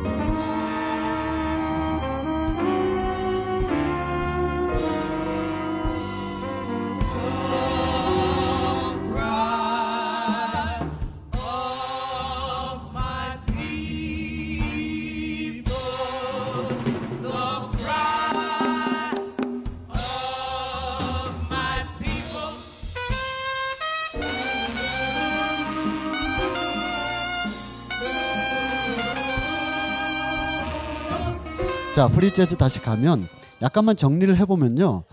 어, 이 사람들이 정신적으로 프리하다. 난 왜 남이 안 하는 거 할 거야. 이런 것만으로 보긴 어렵고 어, 음계의 이탈이라든지 또 악기들이 고전적으로 내는 트럼펫이나 색소폰의 소리가 있으면 그 소리의 이탈. 똑, 똑같은 소리를 내지 않겠다. 그 다음에 그래도 오 인조 콤보 밴드 아니면 사 인조 콰텟, 육 인조 섹스텟 이렇게 구성된 것에 정통적으로 사용하지 않는 악기는 가져오겠다. 그리고 음반사와의 계약관계 때문에 어 한 십 분짜리 한 세 곡, 좀 길어도 한 이십 분짜리 한 곡 그런 거에 구애받지 않겠다. 어 여러 가지가 있는데 그중에서도 대표적인 것이 집단 즉흥 연주라는 걸 꼽을 수가 있겠습니다. 오십팔 년도에 나왔던 마일스 데이비스의 카인드 오브 블루만 해도 곡이 만약에 팔 분짜리다. 그러면 전체적으로 함께 연주하는 앞부분과 뒷부분 일, 이 분씩 빼고 나면 한 오 분 남아요. 오 분을 한 사람씩 맡아서 하는 거죠. 일 분 정도씩. 트럼펫, 색소폰, 피아노, 뭐 베이스 이렇게 하고 다시 돌아가서 마무리하고. 이러지 않겠다. 어, 주술성을 되찾겠다. 어, 아프리카, 여기서 다시 아프리카가 등장합니다. 아프리카의 주술행위나 아프리카의 에, 민속 제의에서 나오는 그런 모두가 동시에 시작해서 동시에 끝내는 집단 주술 의식을 그대로 가져와서 재즈의 어떤 그 뭐랄까 지나치게 도시화된 이 재즈의 어떤 땀냄새 그 육박성을 한번 다시 재현하겠다. 어, 그것이 있습니다. 그런 사람들 중에 돈 체리라는 사람이 있고요. 몇 사람 보, 보도록 하겠습니다. 지금 돈 체리가 자기가 뭐 공연하려고 하는데 카메라가 저쪽 위를 좀 찍어달라는 거예요. 자꾸 안 찍으니까 아, 이 자식들 저기야 저기서부터 찍으면서 우리 음악이 시작하는 거야 하는데 그게 아, 말콤 엑스 이 돈 체리가 말콤 엑스와 직접적으로 연관되어 있지는 않습니다만 흑인들 중에 이슬람인이 굉장히 많습니다. 특히 어, 미국 에, 요때 육십 년대 사회에서는 두 가지의 새로운 문명권이랄까요 종교권이 음악가들한테 영향을 많이 줬는데 그게 하나가 인도 음악 라비샹카 같은 사람들의 인도 음악 비틀스 존 레논도 인도에 가서 막 일 년씩 이상한 옷차림 입고 구루 찾아다니고 막 그랬잖아요. 그게 이제 육십 년대 칠십 년대까지는 굉장한 의미가 있죠. 근데 지금은 이제 다 패션화돼 있기 때문에 어떤 면에서는 이제 뭐 거의 그 왜 스님들 흰소리 하면서 책 내에서 팔아먹고 돌아다니고 강연하는 사기꾼들 많잖아요. 거의 그런 수준으로 어 되는 수도 있으니까 인도에 대한 어 지나친 판타지는 어 지금은 의미가 없죠. 근데 이때는 똑같은 판타지를 하더라도 이때는 절박했어요. 이때는 정말 미국의 기독교 문화의 사고방식이 아닌 또 기독교와 이중 중첩되어 있는 클래시컬 뮤직이 아닌 어떤 언어를 찾기 위한 방식으로 인도 또는 이슬람에 대해서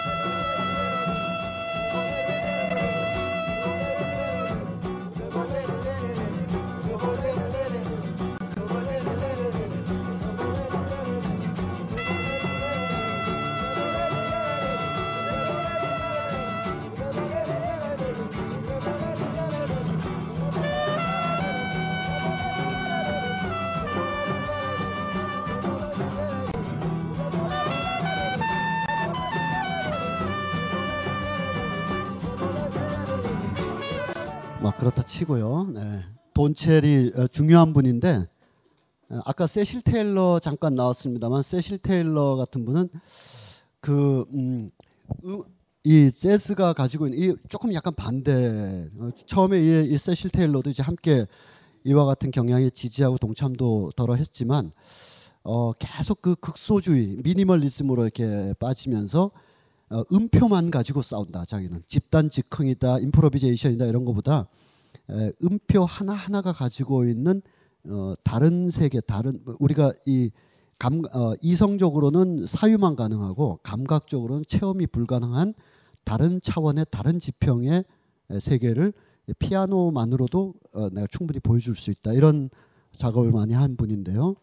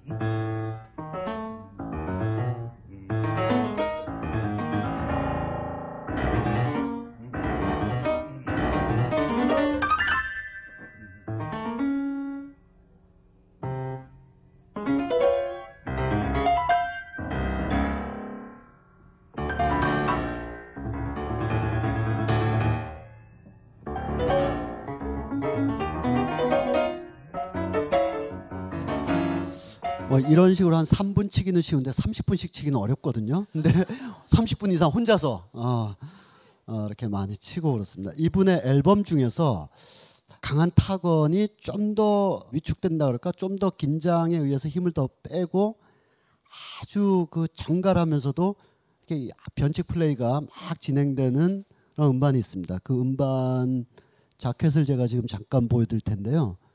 어, 꼭 한번 어, 이 앨범 자켓에 칸딘스키가 있잖아요. 그럼 이거 다 알아본 거 아니겠어요? 그렇죠? 칸딘스키가 기본적으로 마을 풍경을 그리다가 마을 풍경에 만약에 교회 종탑이 있고 기차가 지나간다. 천구백이 년에는 그걸 거의 다 생생하게 그렸었어요. 천구백팔 년쯤 되면 이 종탑이 막 기울어지고 기차가 형체 연기만으로 남아있어요. 그래서 천구백십오 년쯤 되면 기차라고 니들이 생각해라 라는 선하고 이것이 니들이 봤던 트레인이야 라는 선으로만 되다가 이십오 년쯤 가면 이제 구체적인 형상물을 찾아볼 수 없는 세계를 이렇게 그리게 돼요. 칸딘스키는 예를 들면 나는 자유로운 어떤 어, 최고의 지극한 자유의 상태를 내가 그림, 어, 그림으로 그리겠다. 그것이 쭉 뻗은 종탑이었고 질주하는 기차였어. 그런데 이렇게 그리니까 사람들이 자꾸 기차네, 종탑이네, 자꾸 구체적인 형상물에 자꾸 어, 그러니까 형상물을 지워나가고, 특히 형상물이라는 게 계속 변하는 거거든요. 우주 만물이 계속 변하듯이. 그러면 고정적으로 여긴 교회 종탑이고 기차라고 그릴 필요가 없는 거예요. 순간적으로 고정되어 있는 사물이 아니라 어, 시간 속에서 계속 흐르고 변화한다는 것을 보여줄 뿐더러 사람들이 구체적인 형상물 때문에 일 대일 대응의 사유만 자꾸 하게 되니까 이거를 자꾸 추상화시키는 거예요. 그래서 이 사람이 만약에 자유라는 걸 그리고 싶은데 그것이 꼭 질주하는 기관차로 그렸어요. 근데 어, 점점 하다 보니까 질주하는 기관차가 아니라 선 하나 그어놓고도 아 이게 자유를 뜻하는 거구나 라고 생각할 수 있을 뿐더러 어떤 사람은 다른 생각도 해요. 또 어떤 사람은 다른 생각, 어 오케바리, 오케바리? 그건 너무 전문 용어인데 그러니까, 어 당신 당신 생각 이게 부자유라고 하면 부자유 괜찮아.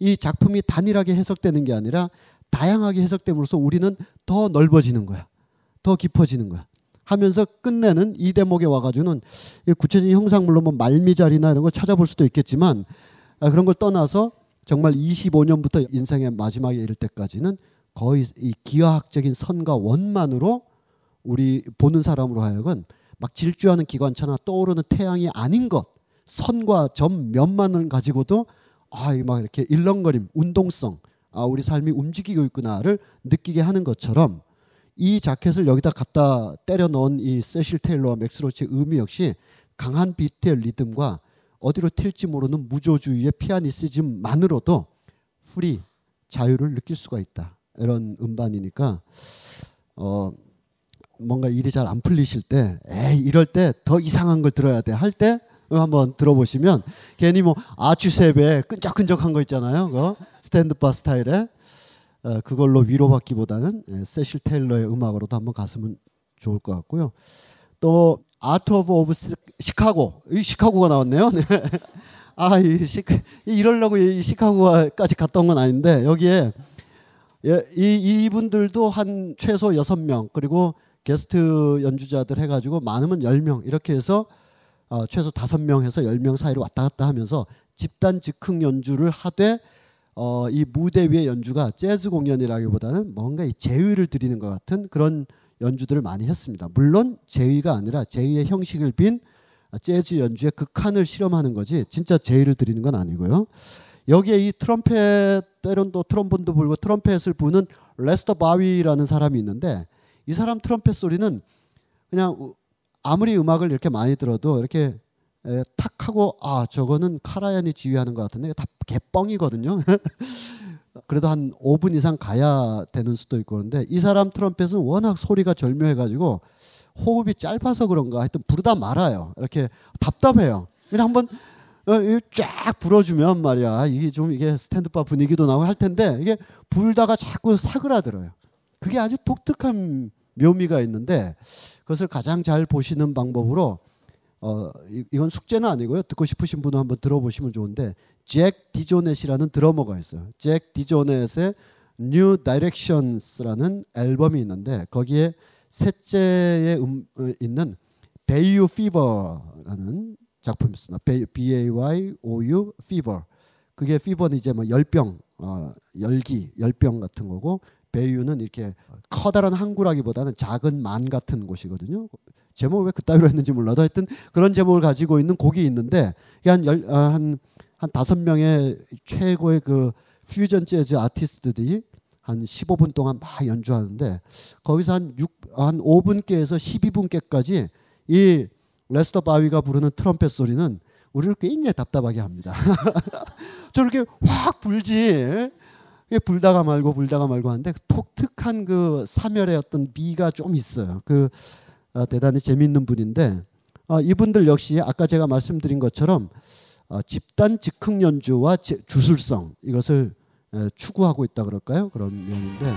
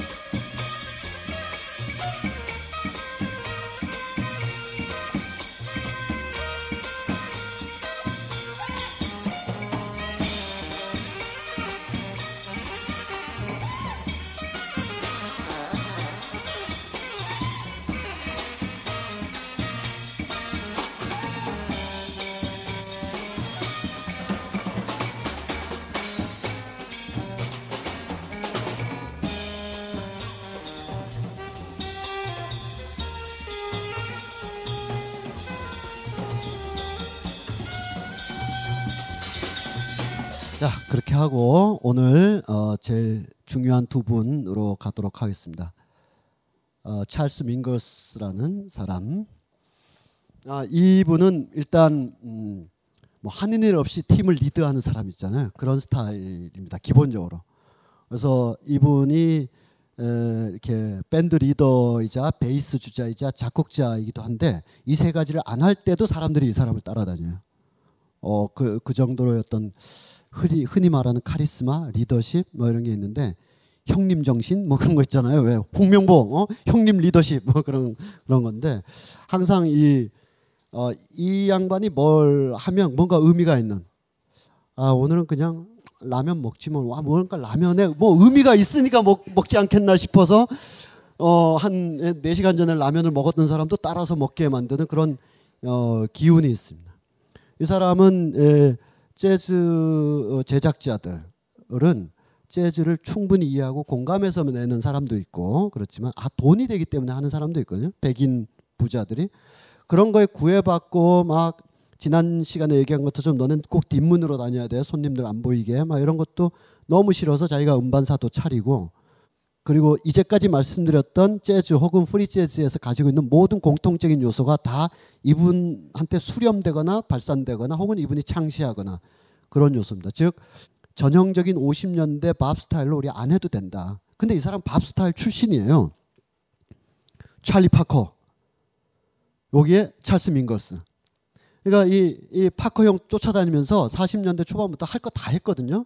다 하면서 이제 사십 대 되고 오십 대 넘어가면서 여기서 한 걸음 더 가야 된다. 어, 이렇게 해서 스스로가 비밥 또는 모던 재즈의 완성자이면서 거기를 또 벗어나는, 마치 고전주의를 완성했으면서도 어, 마흔 살 이후에는 낭만주의로 그냥 혼자 막 뚜벅뚜벅, 피아노를 그렇게 치셔도 돼요, 걱정 마, 아니 오악장이라는 것도 있을 수 있는 거예요, 아, 그런 거 신경 쓰지 마, 이런 거 있잖아요. 아니 교향곡에 왜 합창이 들어와요, 야, 너는 그러면 모차르트 쫓아다녀 하는 이 베토벤처럼 다 바꿔버린 사람이고요. 거기에 항상 이론이 들어가는 거죠. 음악학적, 화성학적 이론 교재도 있고, 또 악보도 정밀하게 잘 썼고, 그 다음에 왜 우리가 주술성이나 집단 즉흥성을 회복해야 되는가. 이 자칫하면 말이야, 이 재즈의 미래가 백인들의 바 음악으로 바뀔 수도 있어. 그러자고 우리가 지금 이러고 있는 거 아니거든.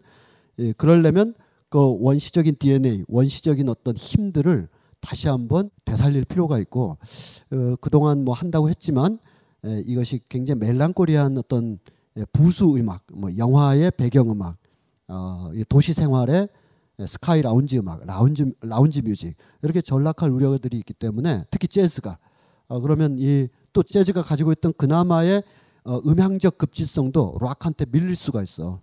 자, 락이 락의 저 샤우팅에 트럼펫이 못 따라갈 수도 있어.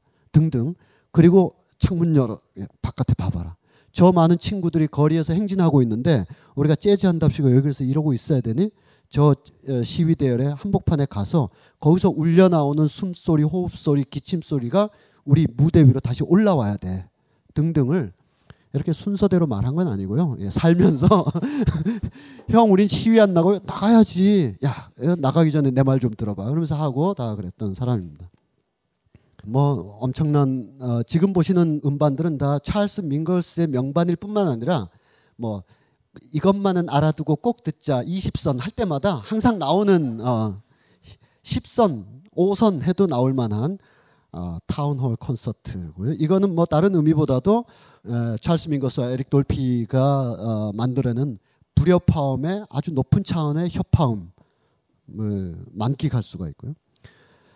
재즈 아티스트들이 제목을 참 잘 짓는 것 같아요. 거의 목포는 항구다 이런 수준의 아주 높은 제목을 잘 짓는데 The Black Saint and the Sinner Lady, 이 검은 성자와 죄 많은 여인이라는, 뭔 뜻인지 모르겠습니다만 제가 이따 하나 한 곡 들려드릴게요. 이 곡은 어, 트리오 듀엣 전체, 트리오 듀엣 전체에서 같은 음향을 여러 번 반복을 합니다. 그러면서 집단 즉흥 연주의 진수를 보여줘요.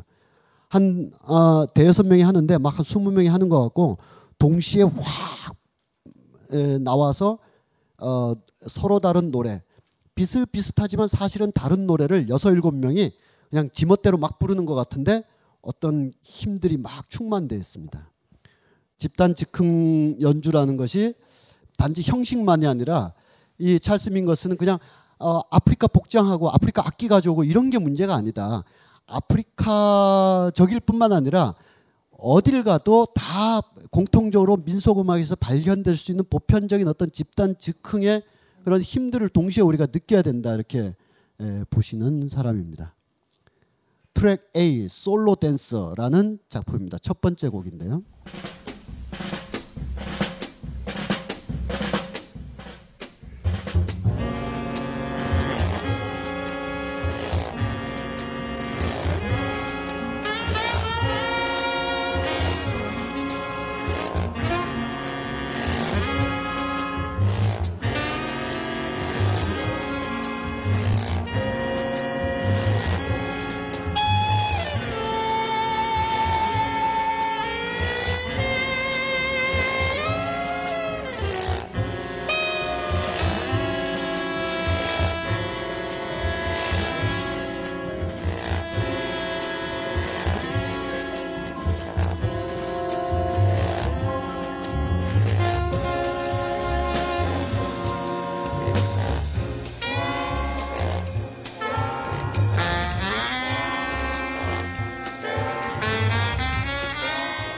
여러분들도 집에 그 어, 알람을 이걸로 해놓으면 일어나게 돼요. 빨리 꺼 이런 생각이 들게 되거든요. 근데 어떻게 느낌이 좀 오시죠? 요게 이, 이 사람이 외계에서 갑자기 어, 재즈들 하는겨? 난 딴 거 할게요. 이게 아니라 모던 재즈 쭉 해오던 사람이 피어나는, 만약에 이게 꽃이 다 같은 꽃인 줄 알았는데 찰리 파커, 마일스 데이비스 밑에서 혹은 옆에서 다 비슷한 꽃인 줄 알았는데 막 이상한 꽃들이 막 피어나는 거예요. 이게 뭐 누가 이식하고 클래식하는, 저는 이 클래식의 어떤 책들 보면 뭐 스트라빈스키가 재즈에 영향을 줬네 뭐 이 사람들 다 듣고 자랐거든요. 근데 우리가 그거는 조용필도 듣고 전인권도 듣고 다 듣는 것 중에 하나인 거지, 이분들이 뭐 어, 빈스키 형의 뭐를 나도 한번 재즈에다 넣어봐야지 그런 저열한 사람들 아니에요. 예. 그 스스로의 내면에서 막 나온 거예요. 집단 즉흥성. 근데 이것이 왜 이, 이, 이게 이때 가능했냐 하면 육십 년대의 흑인들의 소리가 이제 어, 움츠러드는 소리, 아, 내면의 소리, 자학의 소리에서 바로 오십일 년인가 오십삼 년인가까지만 해도 흑인의 대표적인 소설가인 랄프 앨리슨의 소설 제목이 바로 Invisible Man이었거든요. 보이지 않는 사람. 우리는 보이지 않는 사람에 지나지 않는다. 어. 우리 사회도 있죠. 우리가 이 큰 빌딩에 청소하시는 분들, 보이지 않는 사람으로 이제 괄호 안에 다 넣어놓는 것처럼 바로 이 오십 년대 초만 해도 랄프 앨리스는 흑인에 대해서 보이지 않는 사람으로서의 자기 정체성 이런 걸 얘기하려고 했는데 불과 십몇 년 만에 워싱턴의 그 링컨 센터 앞을 가득 메우는 이십만 명의 대규모 행진으로 나오는 그런 행렬들 속에 이 음악이 함께 막 움직이고 있는 거죠. 직립원인 뭐 이런 작품도 있고 밍거스 아움 이렇게 거의 주술적인 음 하니까 여러분들 숙제 기억나시죠? 존 콜트레인의 옴이라고 도대체 왜 이러실까 하는 어, 어, 음악들이 있고요. 에릭 돌피가 없었더라면 밍거스도 베이스만으로는 너무 제한이었을 거예요. 어, 박찬욱 감독의 송강호 같은 역할을 에릭 돌피가 야, 난 베이스로 한계가 있지 않니? 너가 다 터트려야 돼. 아, 에릭 돌피가 그냥 여지없이 다 터트리고 그랬습니다. 둘이서 많은 작업을 했고요. 유럽에 역시 유럽의 요 무렵에 우리나라의 그 아방가르드 음악가들 클래식에 속해 있습니다만 뭐 강석희, 이만방, 뭐 외국에 있습니다만 윤희상 이런 분들이 어, 엇비슷한 작업들을 많이 했습니다. 자, 이분의 대표작을 하나 보도록 하겠습니다. Fables of Pauvus라는 작품이에요. 파우부스라는 놈의 우화, 파우부스로 놈의 이야기라는 건데 이 파우부스라는 놈이 왼쪽에 있습니다. 아칸사스 주의 주지사, 가버너였어요. 어, 이 나라의 그 주지사는 우리나라 대통령 이상의 대통령 말을 거부할 권한까지도 있는 그런 막강한 권력자죠.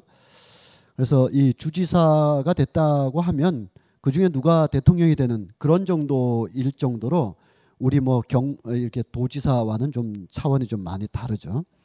이 파우부스라는 어, 이 사람이 흑인이 참 이 역사에 남으려면 이렇게 거꾸로 가도 남는다 이런 생각이 들어요. 앞으로 가면 다들 앞으로 갈 때 앞으로 가면 또 안 남는데 이 사람은 거꾸로 갔어요. 즉 어느 학교가 있는데 흑백 이젠 함께 다녀야 된다. 근데 그 학교가 막았어요. 흑인은 못 들어온다. 막았어요.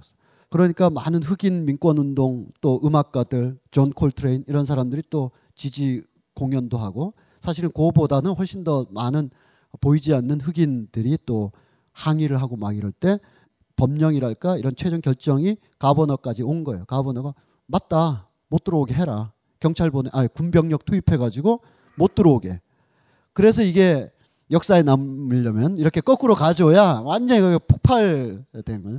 그 사태 그것에 대한 찰스 밍거스 나름의 그러니까 저항이다 뭐다 하는 게 단순한 격렬함만이 아니라 풍자와 막 비트는 것까지 해서 이렇게 됩니다.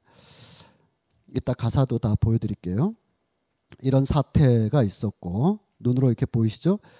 저 당시에 막 이렇게 막 써 있습니다. 막 야 파우부스를 지지하는 거 또는 뭐 인종은 섞이면 안 된다라는 거 반대하고 그러니까 요분들은 역사에 거꾸로 남은 사람들인데 여기서는 주로 이제 이런 거를 지, 지지하고 추구하는 애들은 좌빨이다 뭐 이런 주장도 있고 막 이런 어, 레이스 인종을 믹싱하는 것은 꼬뮤니스트 꼬뮤니즘이다 이 빨갱이 새끼들이다 막 이런 것을 이 파우부스는 음 맞아 내가 뒤에서 병력 보내가지고 지원해 줄 테니까 잘 해 이런 상황이었어요. 여기에 대한 우화 랄까요? 찰스 밍거스의 작품입니다. 한번 들어보도록 하죠.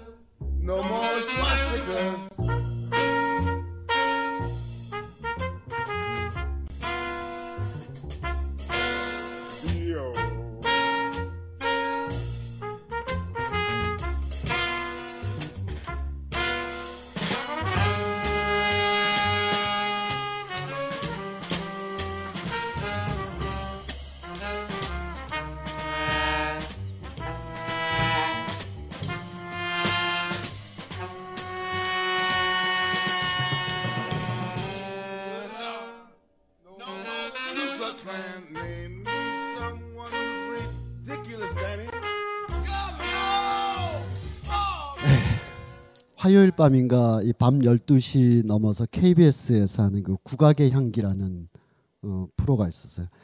이렇게 채널 돌리다가 딱 섰는데 아, 이 육자배기에 한 삼 분께 딱 와 있더라고요. 딱 목소리가 안숙선이란 분이고 어, 거기서부터 네 분이 나왔어요. 네 분. 안숙선, 김영자, 성창순 또 한 분 누구더라 이렇게 해서 네 분이 한 삼십 분, 사십 분 동안 계속 부르는 거예요. 육자배기도 계속 이어서. 근데 우리 보통 보면 이렇게 회갑잔치 스타일 있잖아 이런 거. 그렇게 안 하고 그냥 앉아가지고 정말 슬픈 듯이 그저께 남편상 당한 아줌마들처럼 부르기 시작하는 거예요. 안숙선 명창이 팔십구 년인가 구십이 년도에 김덕수 사물놀이 패를 비롯한 뭐 이런 여러 사람들이 이렇게 뒤에서 해주고 혼자서 독지 분반 냈을 때 육자배기가 엄청난 작품이거든요. 처음에 이제 춥냐 춥다 내 품 안으로 들어오너라라고 이제 시작할 때 한 네 옥타브 위에서부터 시작을 해요. 자, 그게 아마 남도 육자배기의 특징상 예, 섬이나 갯벌 같은 데서 뭐 사방 사방 오 킬로미터 이내에 갯벌밖에 없는 그런 데서 혼자 청승맞게 부르는 아주머니들의 신세 타령을 굉장히 고도로 정제화된 예술이라서 그냥 적당히 신세 타령하는 게 아니거든요. 저 그냥 광막한 서해 바다에다 대고 어, 이 고깃배 잡아서 온다던 사람 안 온 지 벌써 넉 달째 이제 죽은 게 확실한 거죠. 그런 상황에서 부르는 노래들이거든요. 그러니까 이게 막 어마어마한 소리가 나오는 거예요. 이런 이렇게 나가죠 정말로.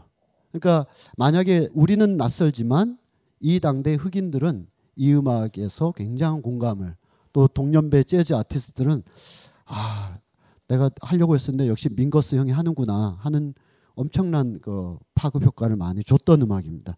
우리로서는 이 맥락 없이 또는 기본 화면이나 가사 없이 보면 소음 덩어리죠. 아, 프리 재즈 소음 기분 내키는 대로 아무렇게나 하는 음악 프리 재즈 이렇게 오해하기가 딱 쉽습니다.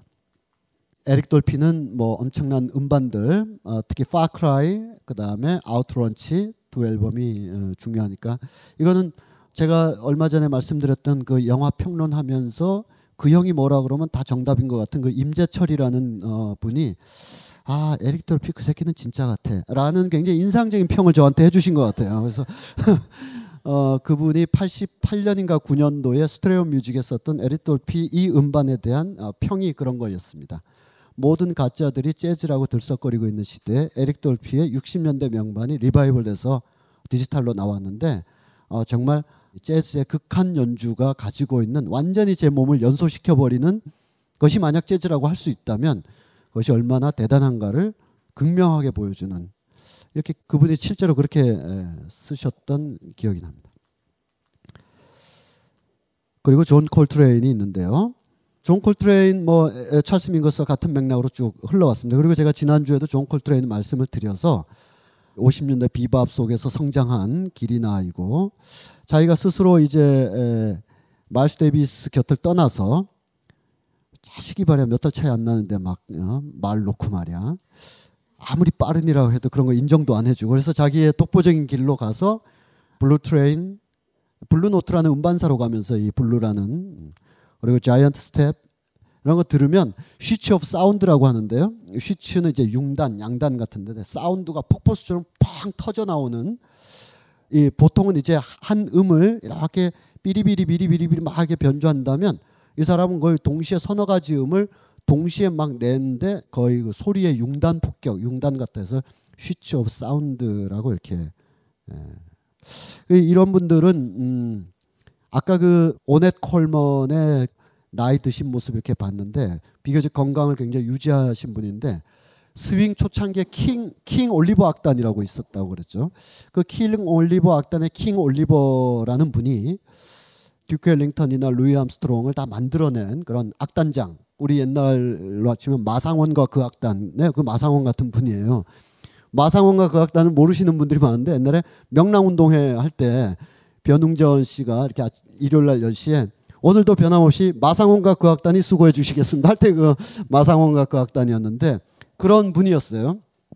근데 킹 올리버 이분이 나중에 자기가 키운 애들이 자기보다 더 유명해지고 더 잘하고 이런 것도 있지만 어 소식이 감감해지고 무대도 안 서고 이따 그럼 전국 노래자랑이 나올 수도 있잖아요. 근데 나오시지도 않고 그래서 찾아가 봤더니 이 트럼펫이나 색스폰을 붙는 분들이 제일 걱정하는 게 피아니스트가 손가락 걱정하듯이 치아 상태를 굉장히 걱정하는 거예요.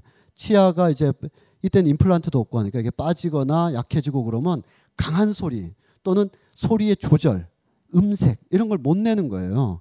그래서 이분은 그렇게 된 자기 자신이 너무 처량하고 그래서 다른 건 다 왕성한데 뭐 헬스클럽도 다니고 왕성한데 제대로 전성기 때처럼 불 수가 없다는 이유로 세상과 담쌓고 홀로 고독하게 죽은 사람이기도 해. 킹 올리버 같은 사람이. 존 콜트레인은 그에 비하면 일찍 죽어서 다행이라고 할까? 이러면 안 되는데 어쨌든 아주 강력한 소리를 들려줬었습니다. 육십일 년도에 빌리지 뱅가드 공연 그리고 육십육 년인가에 어, 여기 있는 분이 자기 부인입니다. 앨리스 콜트레인. 뭐 재즈 하는 사람들 뭐 가정도 없고 그럴 것 같죠. 다 안 그러고요. 다 집에 가면 애들 그 기저귀 채워주고 다 사는 사람들입니다. My Favorite Things는 이 음반이 위대하고 또 지난번에 쉬는 시간에 들려드렸던 것이 위대함은 바로 오십 년대 후반에 나왔던 사운드 오브 뮤직의 이 분 삼십 초도 안 되는 짧은 음악을 재즈 아티스트들은 삼십 분도 할 수 있다. 그냥 무한정 길게 한다는 뜻이 아니라 끊임없는 변화와 긴장을 통해서 재즈 아티스트들 또는 재즈 뮤지션이 도달할 수 있는 임프로비제이션의 극한을 보여줬다는 점에서 대단한 거죠. 만약에 한 십 분짜리를 한 십오 분 했다 그러면 뭐 한 사람 더 넣어가지고 너가 잠시 한 삼 분 끌어줘 뭐 이래도 되는데 이 분짜리밖에 안 되거든요. 영화 음악에. 이 분짜리를 이십 분 동안. 근데 예를 들면 그 곡이 부산을 막 가고 있는데 이 곡도 막 부산 안 가는 것 같아요. 막 어떤 토막을 잘라서 들으면 전혀 다른 음악 같은데 크게 보면 부산을 향해서 가고 있는 차라는 거. 그래서 재즈가 다른 음악에 비해서 그 즉흥성의 극한을 어, 이 정도로 할 수 있다는 걸 보여준 어, 명반이고요. 그 다음에 어센션. 아, 이건 이제 어, 상승하다. 이게 단지 그냥 이렇게 올라가다 이런 게 아니라 절대자를 향한. 여기서부터 이제 존 콜트레인의 이상한 영적 체험들이 예, 발생하게 됩니다. 이 사람은 마리화나 약물 중독이 굉장히 심했어요. 오십 년대 후, 어, 중후반까지만 해도. 그러다가 어떤 일로 개시라든지 뭐 음악 다시 하게든지 이런 게 있겠지만 제 생각에는 역사에는 안 쓰여져 있지만 아마 좋아하던 여자나 이런 사람이 그럴 거면 나 안 만난다 뭐 그런 일도 좀 있지 않을까 싶어요.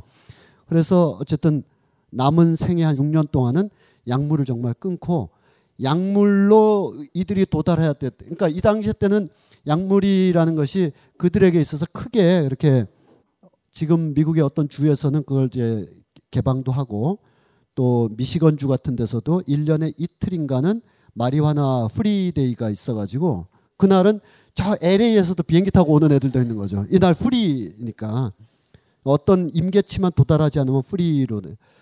그게 이제 우리는 이것이 철저히 총기와 약물이 철저히 억제돼 있어서 한편 굉장히 비교적 안전한 그런 이점이 훨씬 더 있습니다만 그건 우리 얘기고 이들이 오십 년대 그렇게 도달하고자 했던 거는 이렇게 범속한 세계가 아닌 초월적 세계를 가장 단순간에 한 뭐 이렇게 붙잡고 한 삼 분 빨면 도달할 수 있는 세계가 있으니까 막 몰입했던 거죠. 그런데 그것의 후유증 또 뭐 더 이상 음악할 수 없는 것 뭐 치아 상하면 이제 더 이상 트럼펫 못 푸는 거 이런 거 대신에 삼 분 안에 도달하지 못하는 걸 삼 년, 육 년 안에 도달하고자 했던 거죠. 구도의 길.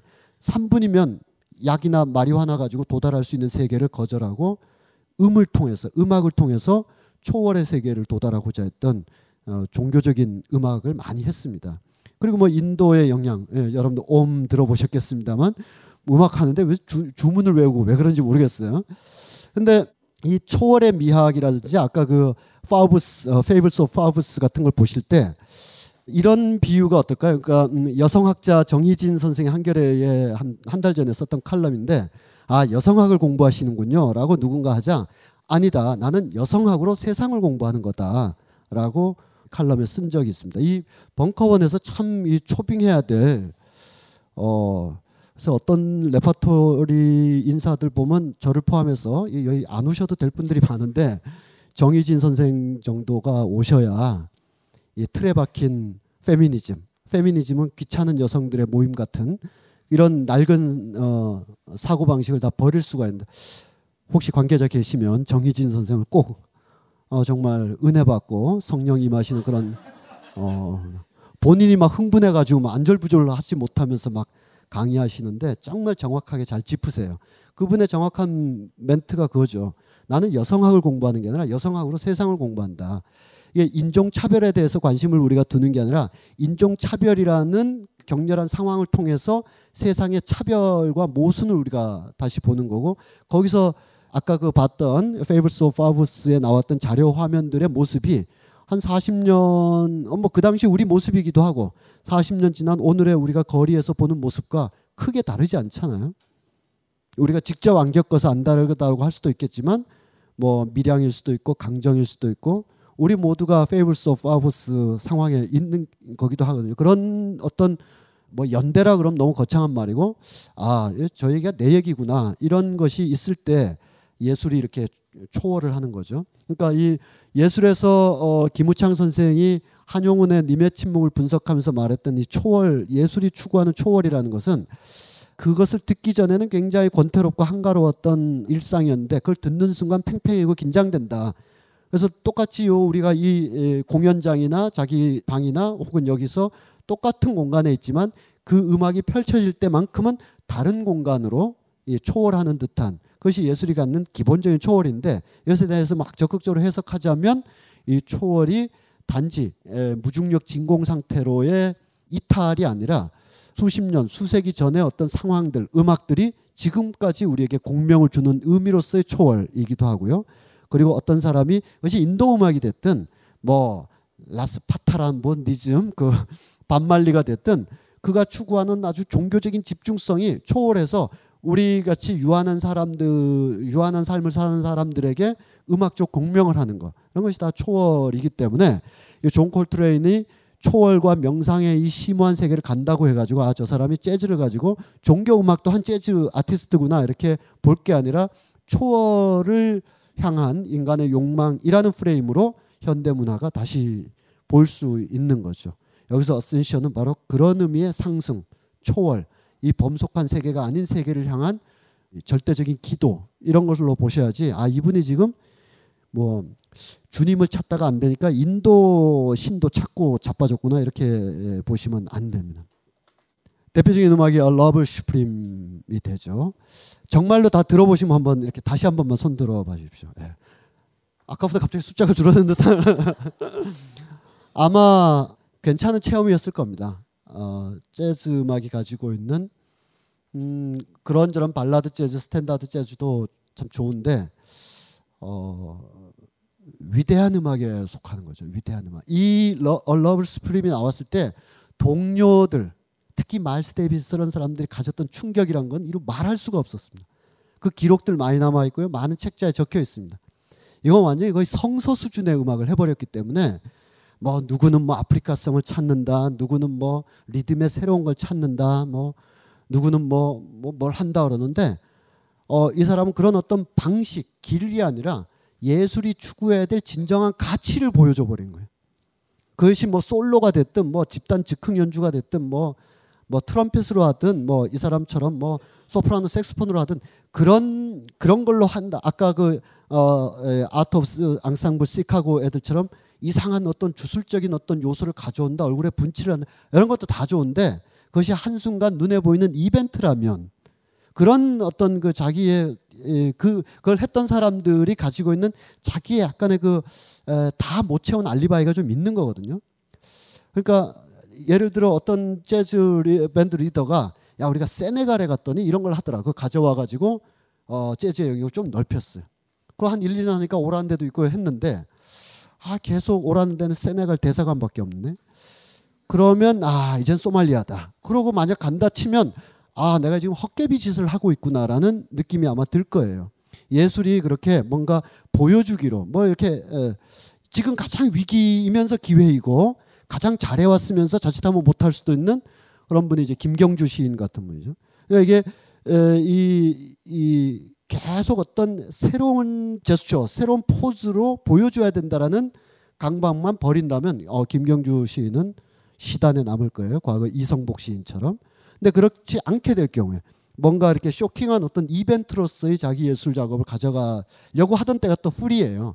프리라는 게 말 그대로 너무 자유롭다 보니까 뭐 어 사실은 그 정도 반열이 안 되는 사람도 이 상황을 가져와서 아 이건 케냐야 그러고 막 해도 아 프리에 또 영역을 넓혔구나라고 막 아무렇게나 음 뭐 딱지 붙일 수 있는 그런 시대에 어 그런 프리 재즈를 하고 있으면서도 어 러브 슈프림 같은 작품을 통해서 그게 모던 재즈든 클래식이 됐든 판소리가 됐든 어 프리 재즈가 됐든 예술이 진정 도달해야 될 곳은 유한한 존재가 절대적인 어떤 세계를 향한 아주 거역할 수 없는 초월의 욕망을 가장 높은 수준에서 보여줘 버렸기 때문에 어, 심지어 마일스 데이비스나 찰스 밍거스 같은 사람도 묵묵부답 아 이건 뭔가 새로 새로 새 인생 살아야겠구나 이런 아주 대단한 충격을 줬던 작품입니다.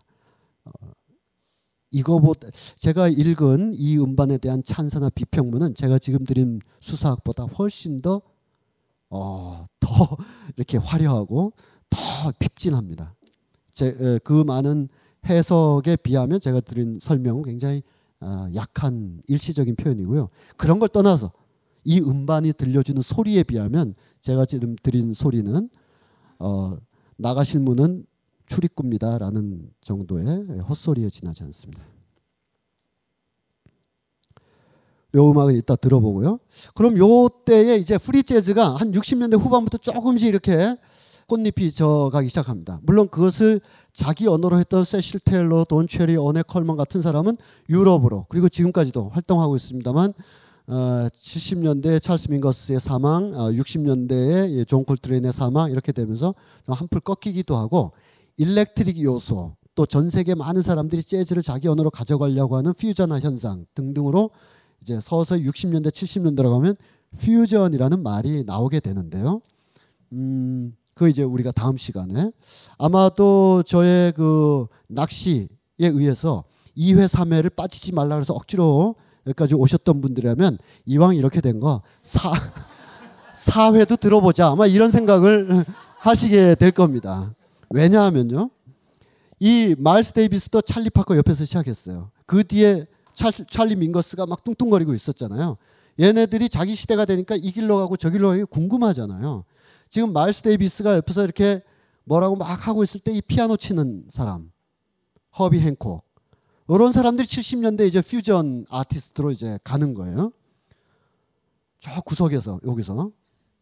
데이비스 야 너도 이제 출가든 가출이든 뭐 해야 되지 않겠니? 해서 맨 처음 비행이라고 하는 메이든 보이지라는 작품으로 맥코, 아, 허비 앤콕이 이제 퓨전 칠십 년대 이건 물론 육십 년대 나온 음반입니다만 칠십 년대 퓨전 시대를 열게 됩니다. 여러 사람이 열었는데 그 중에 한 명입니다. 이건 우리가 다음 시간에 다 볼 거예요. 그러니까 안 올래야 안 올... 아, 허비 앤콕이 궁금해서라도 이 사람이 팔십 년대에는 락킷이라는 작품까지도 가요. 락킷을 알고 야, 내 어릴 때 저거 봤어. 그런 사람은 나이가 다 나오는 사람들입니다. 저런 음악이 있었다는 걸 아는 사람도 이제 어, 살아온 세월보다 남은 세월이 뭐 어쩌고 저쩌고. 네. 허비 앤콕 여기서 막 완전히 점프를 해볼게요. 이 마일스 데이비스도 골치 아픈 사람이었거든요. 육십 년대. 그러니까 찰리 밍거스나 존 콜트레인이 막 극한 내용적인 극한인데 형식의 극한을 하고 있을 때 마일스 데이비스는 야 그거 재즈 아니다. 너네 너무 멀리 가고 있다. 너무 자주 야 돈 체리 보니까 얘 자주 가 있더라. 얘 자기가 재즈라고 우기지만 이건 재즈로부터 너무 멀어진 거다. 하드밥 혹은 넓게 봐서 비밥의 이 고갱이를 지켜가면서 이 콰르텟에서 충분히 퓨전 아 프리가 가능한 것이다. 가령 쇼스타코비치 같은 사람이 예, 굉장히 혁신적인 작품을 그렇게 많이 하면서도 현악 사중주라는 고전적인 스타일은 평생에 걸쳐서 계속 만들어 왔던 것처럼 마일스 데이비스는 그 길을 계속 유지하려고 했습니다. 그 콰르텟이 육십 년대에 있었고 또 칠십 년대 일렉트릭 오고 그랬는데 이걸 다 함께 경과했던 허비 행콕이 다음 주에 뭐 한두 개 보여드리겠습니다만 팔십 년대쯤 가면 막 이런 것도 하게 되는 거죠. 팔십삼 년 제가 고일 때 왠지 그 그때 되면 아카데미 시상식도 다 봐야 될 것 같고 막 그런 바보 같은 나이가 있잖아요. 그때 모습입니다.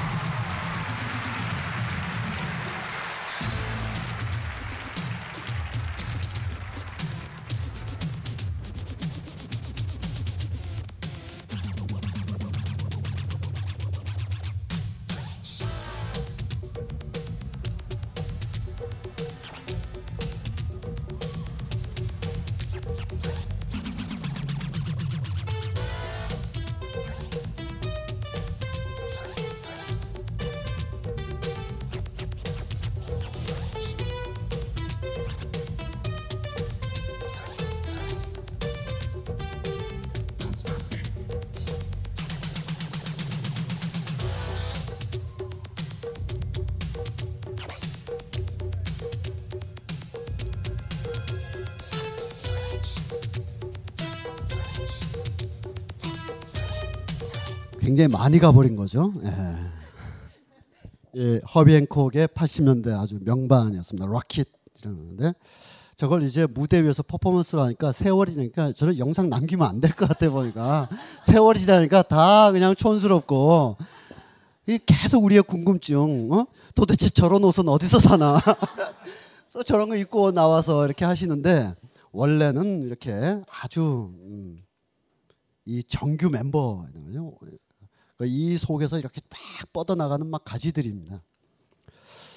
어, 마일스 데이비스의 그 요 음반 자켓 잘 기억하실 거예요. 육십구 년 비치스 블루라는 곡으로 수록된 곡 뭐 파라오 댄스 막 이런 거 보면 기본적으로 재즈인데 콰텟인데 여기에 다른 애들이 막 붙어가지고 일렉트릭의 아주 새로운 경지가 나오게 되고 하는데 여기에서 또 키보드 치고 드럼 치고 하던 애들 지금 뭐 어, 우리나라에 오면 아, 온다는 예고가 들리면 이제 예매가 끝나는 그런 사람들입니다. 치코리아라든지 잭 디조넷이라든지 치코리아의 리턴 투 포레버 다 이 프리 시대의 이제 산물인 거죠.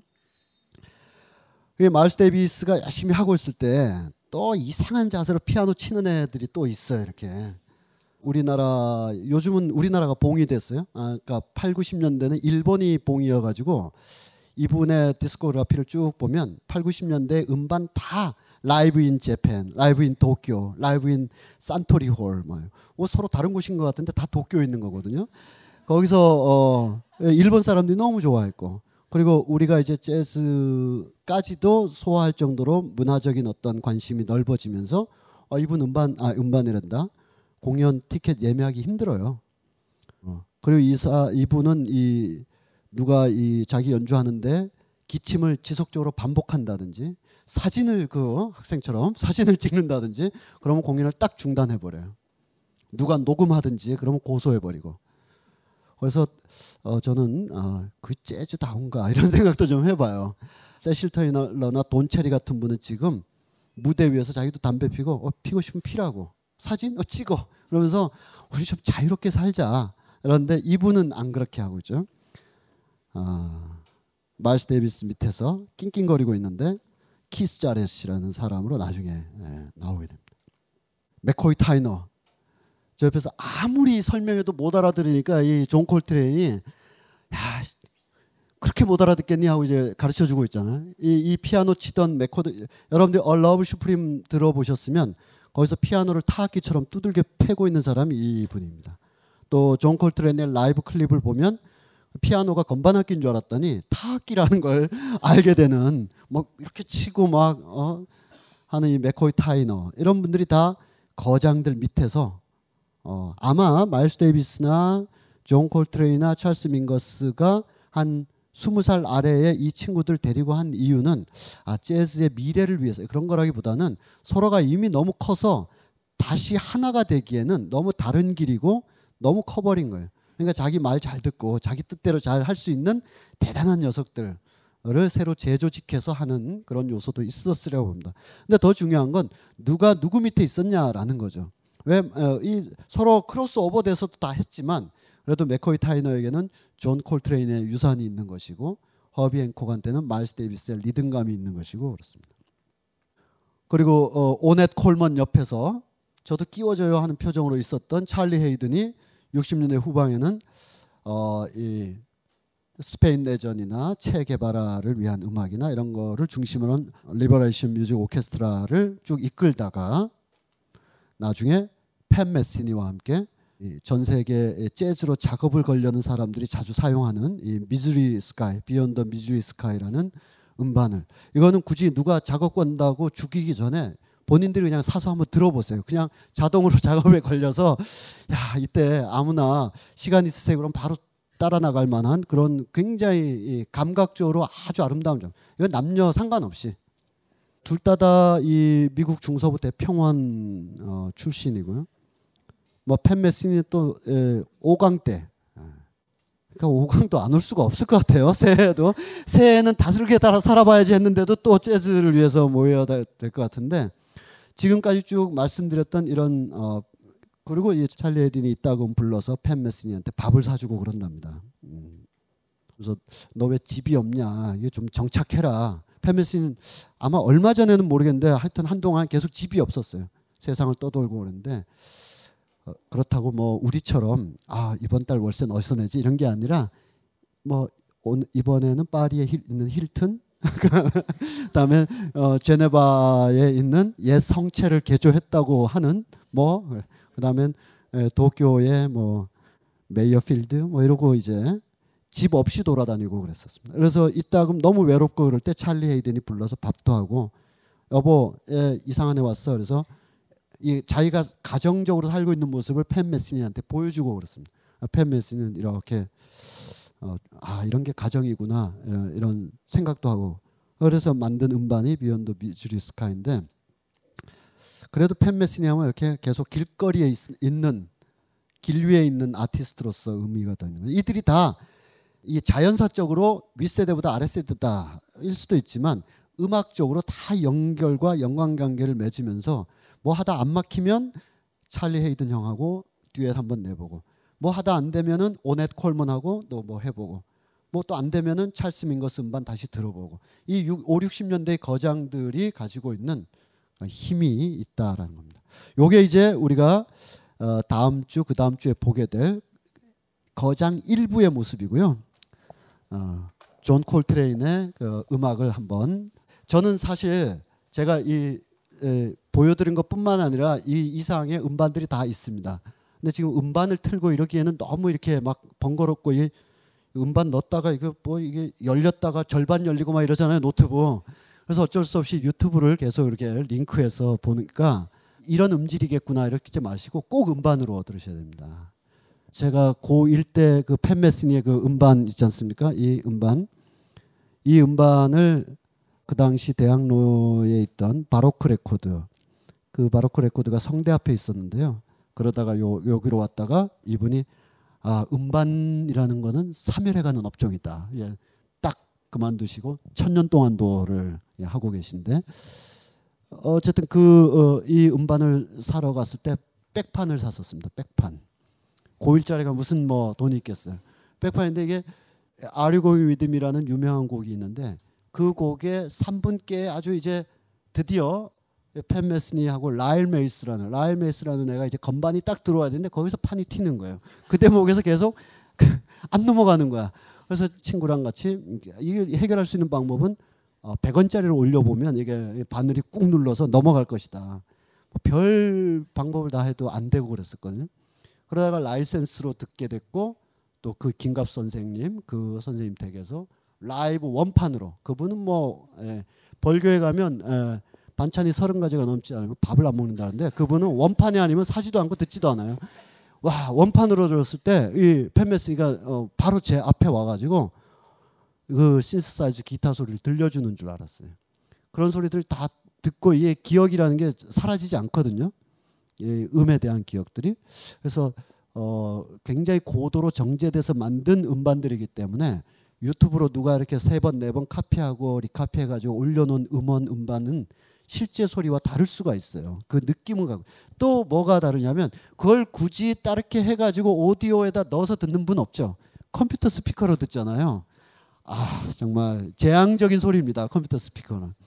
그래서 제가 사용하는 컴퓨터 스피커는 그래도 이 컴퓨터에 연결한다고 뭐, 뭐, 뭐 웨스트민스터 이런 걸 할 수는 없, 없고 혹시라도 뭐 요즘 뭐 예, 피씨 파이도 많이 있고 그렇습니다만 티볼리 오디오로 이렇게 연결해 놓고 하면 그래도 이 그 윈도우스 종료음을 들러보면 아십니다. 그 그냥 그 저 컴퓨터 스피커에서 나는 종료 빠바바방 하는 게 아니라 티볼리 오디오로 연결해 가지고 이렇게 컴퓨터를 종료하잖아요. 아 블록버스터 영화가 끝나는 것 같아요. 빰빰빰빰 막 너 오늘 작업 많이 했다 집에 가라 막 그런 소리처럼 들려요. 그, 그렇게 하고 유튜브를 링크해서 들으면 그래도 써니 롤린스의 그 막 이 가래 긁는 소리까지도 막 듣는 느낌이라도 갖는 거지. 여러분들 아마 여러 조건들 때문에 그리고 뭐 어, 재즈가 클래식인가 대충 들어도 되지 않나 이런 어, 생각 때문에 그냥 클릭 클릭 뭐 해서 컴퓨터 스피커로 어, 이렇게 하시면 그 소리가 덜합니다. I Love Supreme 어, 이 라이브 클립이 많지 않아서 라이브 클립을 잠깐 보고요. 육십오 년도에 사 부 중에 제 일 부의 모습이었나요?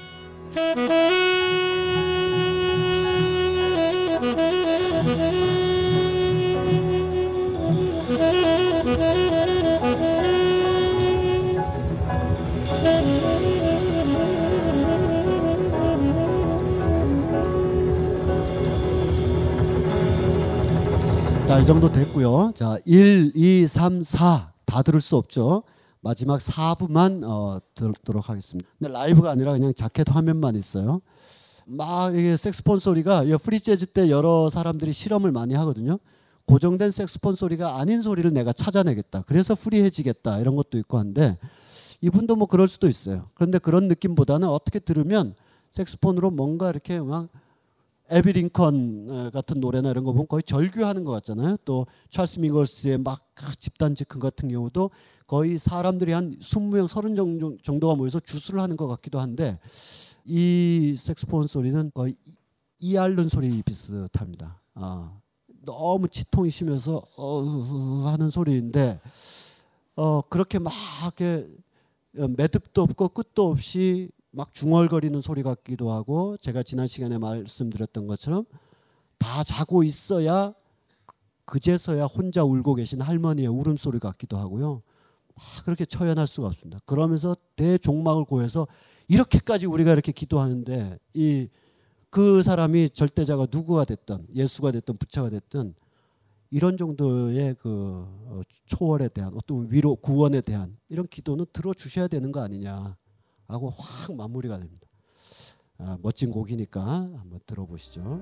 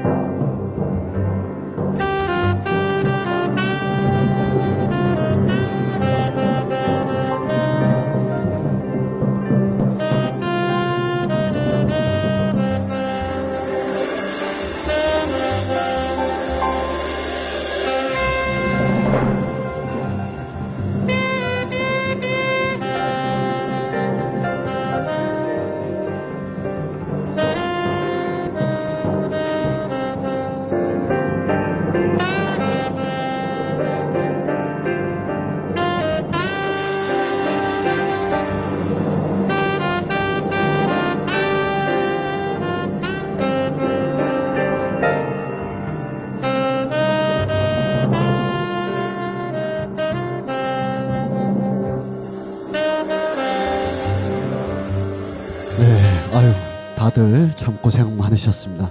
다음 주부터는요. 어, 이제 고생은 끝났습니다. 이제 재즈는 더 이상 어려워지지 않거든요. 마음 편하게 다음 주에 또 뵙도록 하겠습니다. 네, 수고하셨습니다. 고맙습니다.